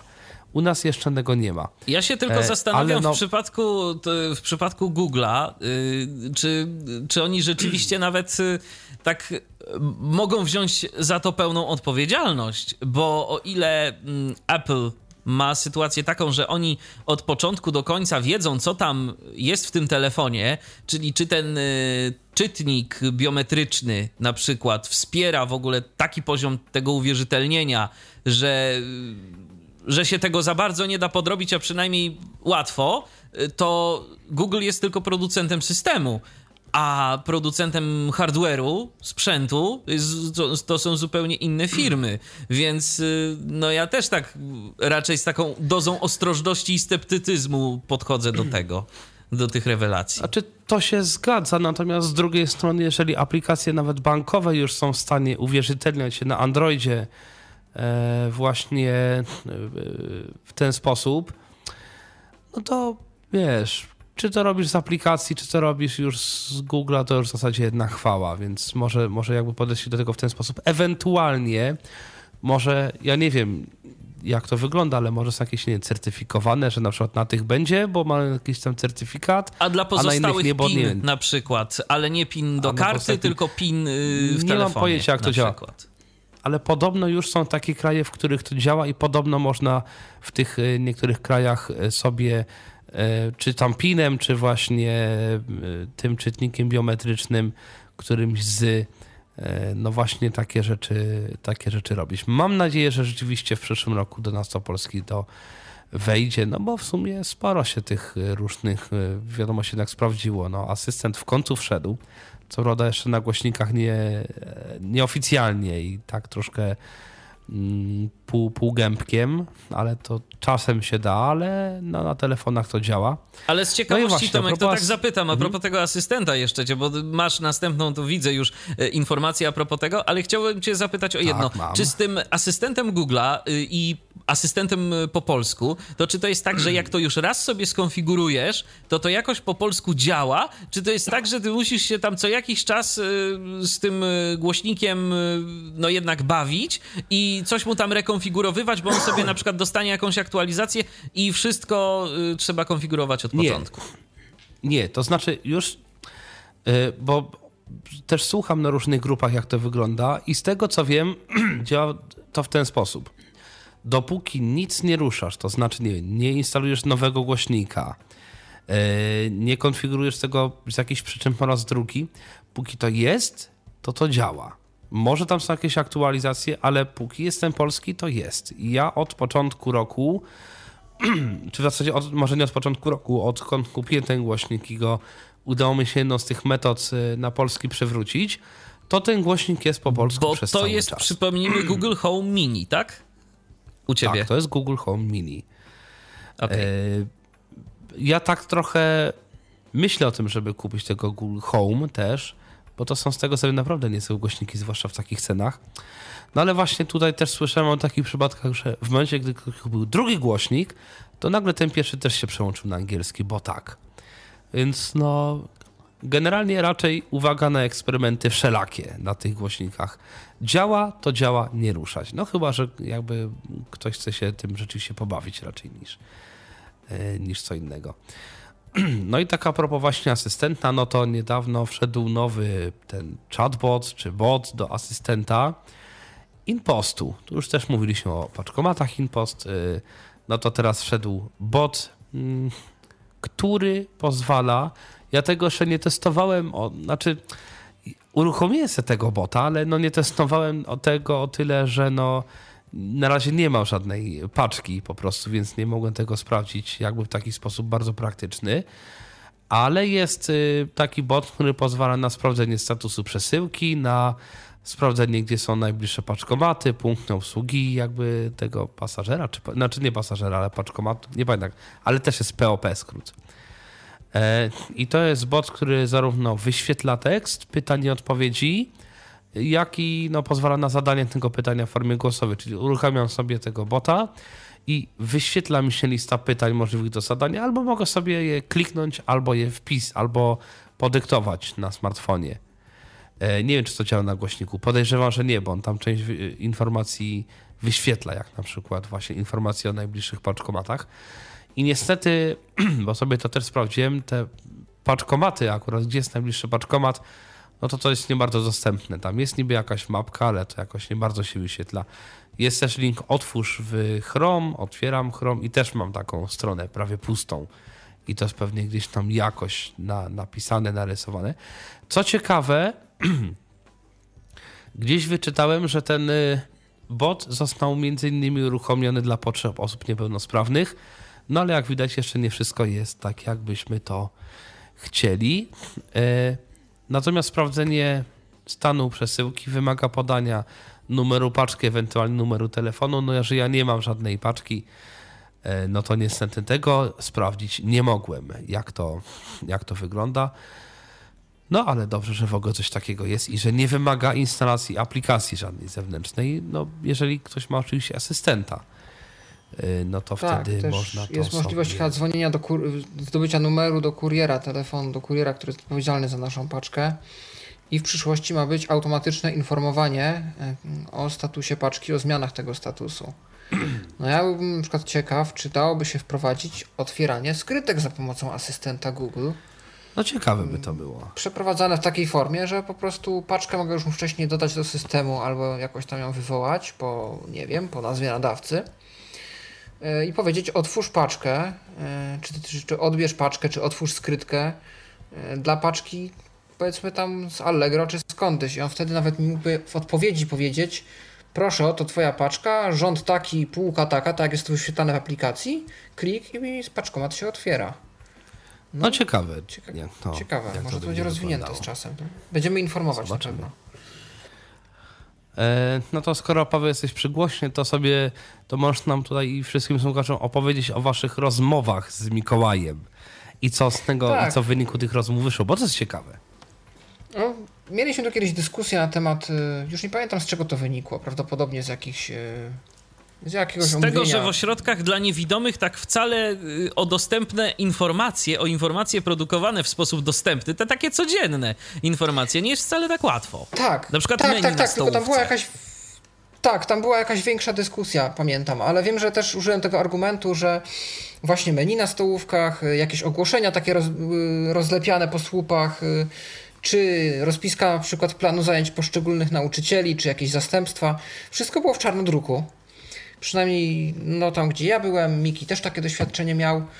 Yy, I no oczywiście wiadomo, jakaś to krytyka była, ale pomyśleliśmy też sobie, że e, w dzisiejszych czasach i to nawet bez angażowania jakichś środków finansowych, tylko oczywiście przy zgodzie i chęci na przykład samorządu uczniowskiego do dyscyplinie i organizacji, e, można by ten problem rozwiązać technologią. No i się właśnie tak zastanawialiśmy, jakby to można zrobić. E, No Miki proponował, znaczy oczywiście pierwszy mm, takim e, oczywistym dość e, typem jest grupa na Facebooku. Mi się jakoś te grupy na Facebooku do takich akurat rzeczy nie podobają, bo niestety Facebook ma tą tendencję, że ludzie tam lubią dyskutować i dobrze, natomiast potem ważne informacje, mimo że da się je przyczepić, oczywiście gdzieś tam na górze przypiąć, yy, giną. Przez to też, że nie ma jakiegoś wątkowania, takiego, że można jasno Zwłaszcza tam jest temat. problem na Facebooku, można robić wszystko i to zginie w Dokładnie. zalewie innych informacji. Tak, i trzeba się bardzo, bardzo mocno przekopywać, żeby dotrzeć. Yy, Miki zdaje się u siebie testował opcję z newsletterem, że on nawet był gotów rozsyłać newslettery. Yy, No tak, jest to jakiś pomysł, który wymaga jakiejś już znajomości konkretnych systemów i tak dalej. Kogoś, kto wie, że będzie się na tym znał i będzie nad, nad tym czuwał, mając tą wiedzę. Yy, Innym typem był kanał na Telegramie. Też niezła opcja, no bo mm, nie wymaga podawania jakichś wrażliwych danych. Nawet no wiadomo, to jest szkoła czy jakaś powiedzmy taka zamknięta w miarę społeczność, ale mimo wszystko może ktoś sobie nie życzyć. E, komunikator jest dostępny powiedzmy na, no w 100% na Androidzie, do, do takiego zadania spokojnie się nada. Na iOSie nie mogę poręczyć, ale, ale chyba by dało radę. E, jest używalny. I... Tak, to, to na pewno. No i kanał jest takim miejscem, gdzie tylko twórca kanału albo powołani administratorzy mogą pisać, więc idealo, bo można by w tym momencie e, zamieszczać ogłoszenia, pewne rzeczy można przypinać, ale też jest to komunikator, więc też jest to tak, że to, to można po prostu strzelić jeden długi ciąg tekstu. Yy, ale jest to też ciekawa opcja, żeby nie było, że. Bo teraz ja podam moje rozwiązanie i, i, i żeby nie było, że ja tutaj lansuję, że moje, moje najmojsze. Ale ja byłem ciekaw, czy znajdę coś, co będzie imitowało tablicę ogłoszeń w formie takiej zorganizowanej. Nie wiem, czy Slack nie ma jakichś takich możliwości, ale za słabo chyba znam Slacka, żeby się o tym wypowiedzieć. Natomiast to, co ja znalazłem, nazywa się Notice Board, czyli po prostu tablica ogłoszeń.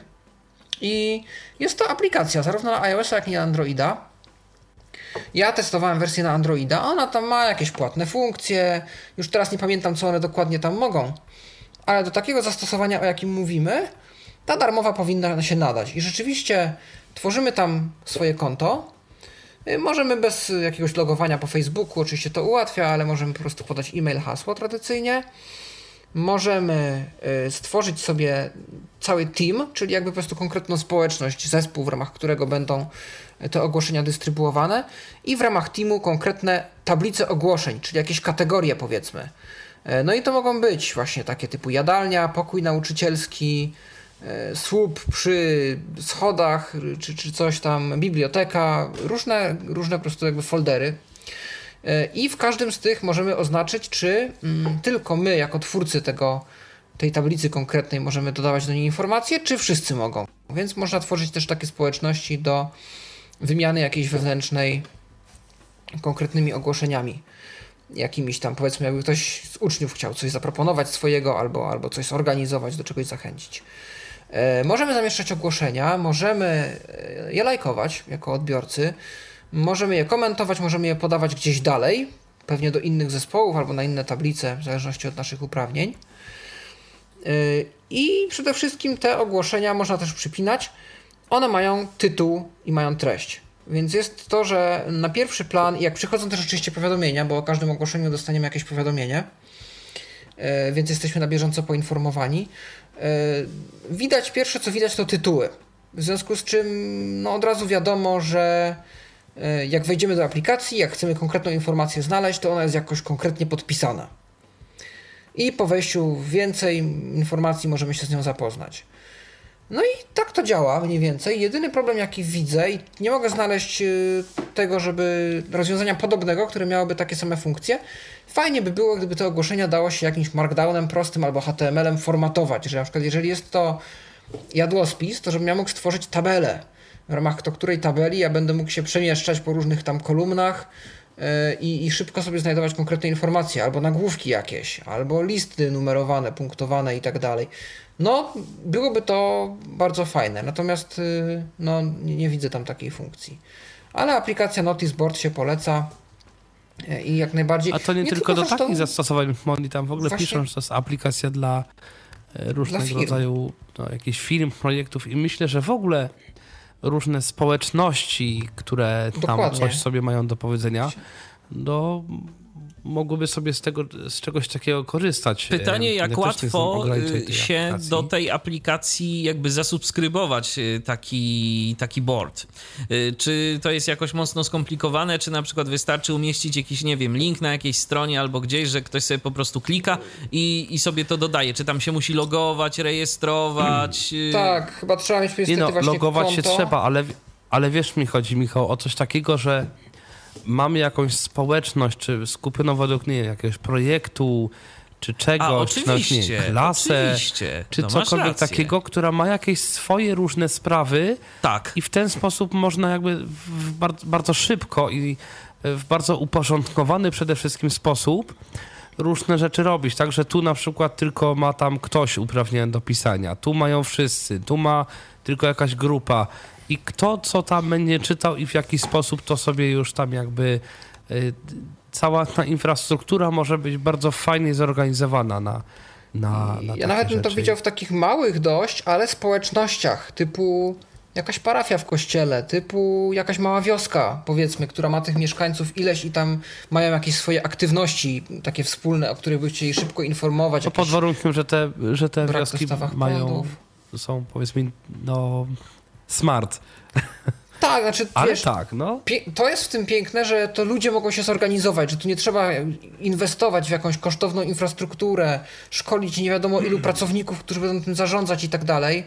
E, Bo aplikacja jest dość intuicyjna i wystarczy tak naprawdę no, jedna albo kilka osób, e, które się wolontariacko zdeklarują, że będą tam po prostu Że będą wrzucać wrzucać te informacje, tak. A to, że dostaniemy za każdym razem powiadomienie, no to znaczy, że tego po prostu nie ominiemy.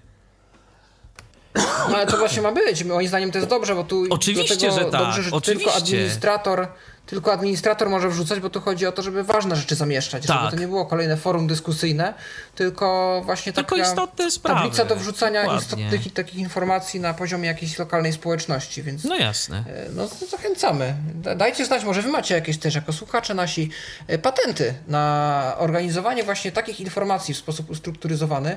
Macie jakieś może sprawdzone rozwiązania. A jeżeli nas słucha ktoś z młodszego pokolenia, ktoś, kto jest w ośrodku i udziela się w samorządzie, na przykład uczniowskim albo, e, albo koleguje się z samorządem uczniowskim, no to zachęcamy. Może namówicie swoich rówieśników do tego, żeby wprowadzić taki projekt e, u was. Myślę, że byłoby to fajne. Nie tylko I też zresztą, dajcie znać, jak wam się Pawle, uda. nie tylko w ośrodkach, nie No. tylko w ośrodkach, bo pamiętajmy o edukacji włączającej, która jest coraz to częstsza i być może na przykład dla kogoś, yy, ktoś ma z, z jakichś szkół integracyjnych bądź też masowych jakąś taką siłę przebicia, yy, bo to dopiero też Jak by było fajne, tak, tak? tak. Jakby na przykład y, jakąś tam powiedzmy taką szkołę y, ogólnodostępną, tak ją nazwijmy, y, przekształcić poniekąd, po, po trosze przynajmniej, na tak, y, i jakąś tam część informacji zapewnić w sposób dostępny i wygodny dla wszystkich tak naprawdę.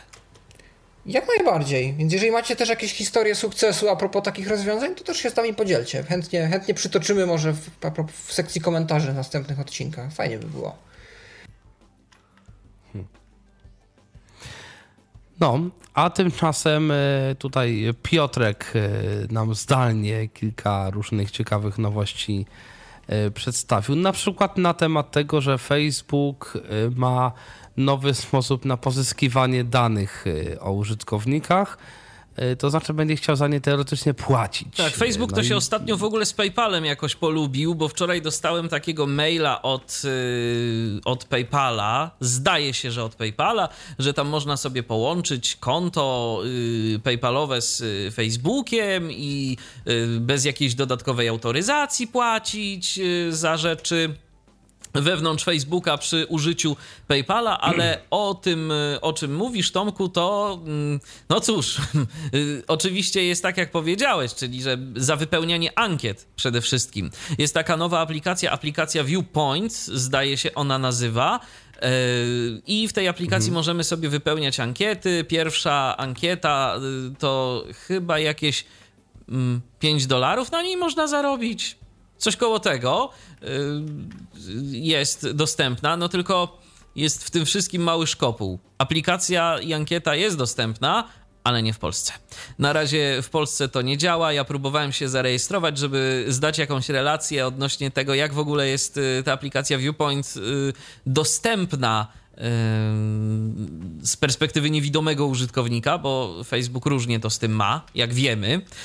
Nie wszystkie systemy, nie wszystkie aplikacje są e, równie dostępne. Natomiast, no niestety, okazuje się, że przynajmniej na razie i przynajmniej na iOSie ta aplikacja dla regionu Polska jest niedostępna.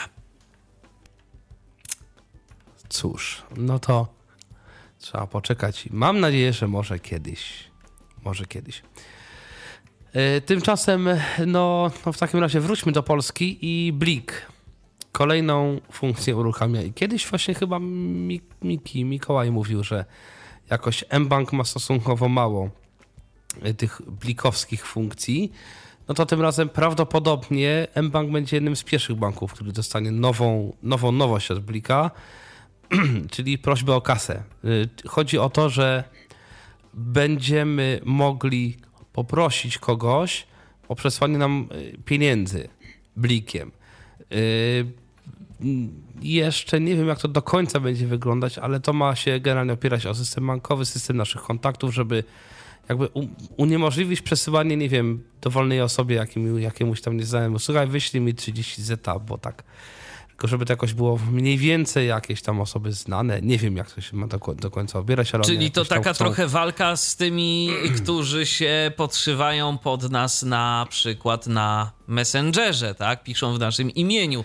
Zresztą ostatnio y, w którymś y, z TVN-owskich y, kanałów, chyba TVN Turbo, oglądałem jakiś taki program, w którym to znowu ten motyw powrócił i okazuje się, że się cały czas ludzie no, dają na to nabrać, bo, bo to jest bardzo takie realne, tak, że pisze do nas ktoś, znajomy, i słuchaj, pożycz mi tam jakieś tam ileś, ileś, ileś y, złotych, tak, i tu y, daję link do przelewu odpowiedniego, y, który mm, po prostu można kliknąć i mu te pieniądze przelać. Tylko po prostu jeszcze ludzi trzeba nauczyć, że nawet jeżeli byśmy chcieli pożyczać temu znajomemu te pieniądze, to powinniśmy nie na link, który nam prześle w wiadomości, tylko po prostu, no zazwyczaj to mamy albo właśnie jakiś jego numer telefonu, albo cokolwiek innego i to jest jednak bardziej bezpieczne, jeżeli już koniecznie chcielibyśmy tak. A poza tym to po prostu najlepiej zadzwonić i potwierdzić, że nasz znajomy to rzeczywiście znajomy, a nie ktoś, kto się pod niego podszywa, bo no takie rzeczy mają miejsce, także warto na to uczulić.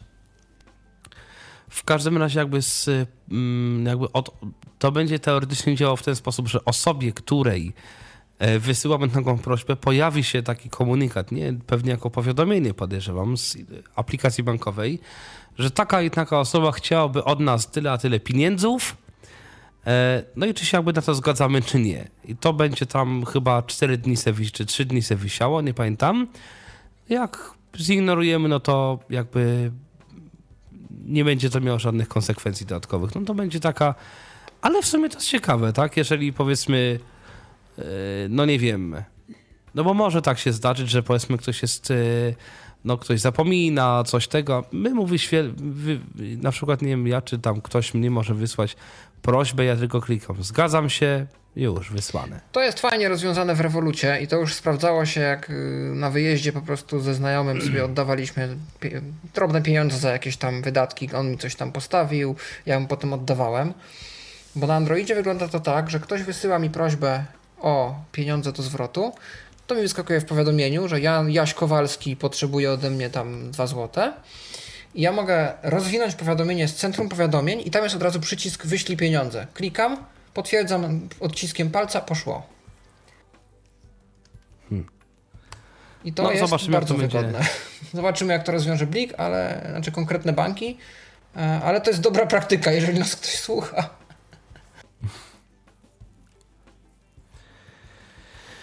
No a tymczasem też y, tutaj Piotrek y, wysłał taką, no w sumie dla nas to bardziej ciekawostka niż, niż co innego, y, bo Facebook umożliwił wysyłanie swoich własnych zdjęć takim jakby jednym ruchem do Google'a.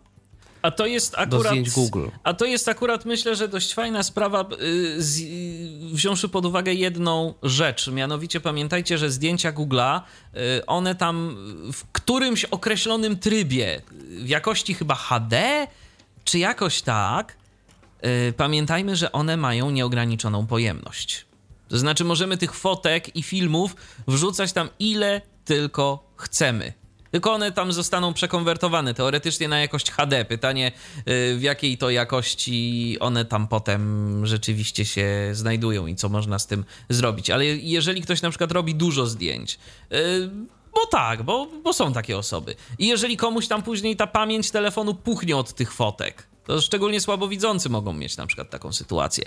I chcą mieć wszystko w jednym miejscu, to wydaje mi się, że Google to jest rzeczywiście yy, przynajmniej na razie dobre miejsce na składowanie tego wszystkiego. I dobrze, że można to też przerzucać z Face'a. No to może zostańmy troszkę przy Google, bo tu też Piotrek nam wrzucił informację na temat y, możliwości instalowania sterowników do tych chipsetów Snapdragona przez sklep Play. Czyli jakby Play to już nie są tylko tak, aplikacje jako takie, ale nawet tak niskopoziomowe rzeczy jak, y, jak sterowniki. Google chce, żeby jakoś no było ten, ten Android cały był to jest w ogóle ciekawe, bo z jednej strony oni chcą, jakby walczą sobie z fragmentacją, z drugiej strony chcą y, zrobić ten, tego, ten system jak najbardziej w pewnym sensie modułowy, i to takie jest, y, mam wrażenie, że oni jakoś tak się miksują sami z sobą czasami. W każdym razie, no teoretycznie da się zainstalować, albo będzie się dało zainstalować sterowniki właśnie przez Google Play, czy zaktualizować sterowniki. Nie wiem, czy to będzie.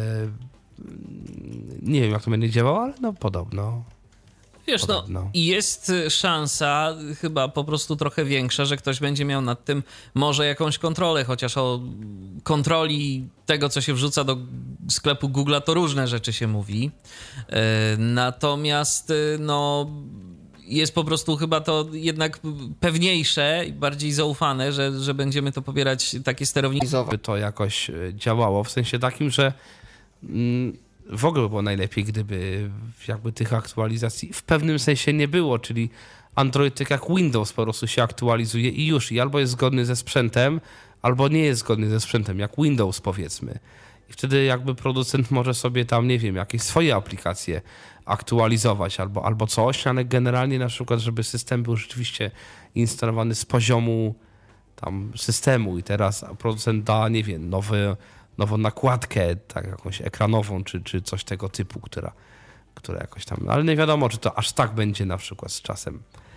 No czyli teraz możemy się obawiać też, że oprócz, e, że aktualizacje w sklepie Play oprócz popsucia dostępności konkretnych apek mogą nam na przykład wywalić dźwięk albo internet. To jest też zagrożenie. No z jednej strony tak, ale z drugiej strony raczej myślę, że no Qualcomm czy tam sterowniki nie powinny Chociaż nie wiadomo, no to te. Jak wie, co się na komputerach dzieje czasem, to, to, to, to, to jest wszystko możliwe. Ale z drugiej strony, ja też czekam na to, że może kiedyś Google dojrzeje do takiej decyzji. Nie wiem, czy to jest niemożliwe technicznie, czy z jakichś innych względów nie zostało podjęte, żeby na przykład ten komponent odpowiadający za różne API dostępności też jakoś odczepić od systemu i go aktualizować niezależnie, bo. Bo to, że właśnie użytkownicy niepełnosprawni tracą na innowacjach w kwestii dostępności z uwagi na to, że producent ich sprzętu sobie stwierdził, że wypuści tylko jedną aktualizację albo dwie, no to jest troszkę przesada, zwłaszcza, że tak często się telefonów aż nie wymienia. I o ile iOS może sobie na to pozwolić, bo raczej sprzęt kupiony tam trzymamy parę lat i to wsparcie jest też utrzymywane przez tych lat 4 albo 5, no to na Androidzie już tak kolorowo nie jest. A jednak dostępność to nie jest tam jakaś fajna funkcja czy, czy fanaberia, tylko to no, określa powiedzmy w jaki sposób mamy dostęp do konkretnej technologii. To jest po prostu dla użytkownika możliwość bądź też jej brak używania pewnego sprzętu. Dokładnie. To się zgadza. No i taka ostatnia nowość, yy, którą tutaj mamy zapisaną w pliku, znowu dotyczy Google'a, ale tym razem wyszukiwarki i znowu paczek, ale yy, podobno Google planuje zrobić coś takiego, że będzie można wpisać w wyszukiwarce numer paczki i bez wchodzenia na stronę jakiegoś tam kuriera, Google sam wyciągnie informacje na temat tego, co się z tą paczką dzieje i nam to pokaże na, na stronie jakby Google'a. Czyli tak jak powiedzmy teraz mogę wpisać sobie 2 plus 2, on pokaże wynik, że 4, albo mogę wpisać pogodę i, i, Google na stronie głównej po, po, pokaże pogodę albo jakieś tam kursy walut, jakieś tam inne rzeczy, no to do tego ma dojść teoretycznie informacja na temat y, y, paczek. Zobaczymy, czy i jak to będzie działało, no ale Google ma takie plany, żeby coś takiego zrobić. Generalnie Google zachęca podejrz... do tego, żeby się firmy kurierskie zgłaszały do nich. Yy, akceptują tam yy, ponoć yy, różne firmy, które, które będą wysyłały aplikacje w tej sprawie, no bo to zapewne trzeba będzie po stronie takiej firmy też jakieś tam modyfikacje w systemie wprowadzić. Natomiast no myślę, że firmom na pewno będzie to na rękę, tym bardziej, że firmy kurierskie i te systemy systemy kurierskie to są akurat takie systemy, które dość chętnie wymieniają się danymi z różnymi innymi systemami. Bo tych firm takich wielkich kurierskich to też nie jest aż znowu tak bardzo, bardzo wiele, a jest mnóstwo różnych y, mniejszych firemek, które działają na zasadzie takich brokerów i za pomocą takiej firmy i zintegrowanych systemów można sobie zamówić takiego kuriera, na przykład DHL albo, albo jakiegoś tam innego y, i też y, niekiedy nawet śledzenie się przesyłek jest realizowane przez tego pośrednika, to znaczy dostajemy y, maila z firmy, nie na przykład DHL, tylko powiedzmy jakiegoś tam, nie wiem, szyb, szybka paczka albo inny kur, kurierzy, tak? I y, wtedy po prostu w tym systemie sobie śledzimy tę te, te przesyłkę. Także akurat systemy kurierskie to są systemy dość otwarte, które myślę, że y, dość chętnie się z Googlem, jak i zresztą z każdym będą integrowały i pozwalały na wymianę informacji. Ja też myślę, że ciekawie może być, e, znając Google'a, mm, z integracją tego, bo prawdopodobnie skończy się to tak na jakimś etapie, że te informacje o paczkach będą wyczytywane z naszych maili w Gmailu i automatycznie, tak samo jak bilety lotnicze, czy jakieś inne przypomnienia, to będzie wrzucane do naszego kalendarza, czy jakiegoś grafika, grafiku i będą wyświetlane powiadomienia na bieżąco, jak coś się z tą paczką będzie działo. No, także mamy w końcu, jakoś rzadko się zdarzy, że mamy, że mamy pozytywny news w Tyflo Przeglądzie na samym końcu.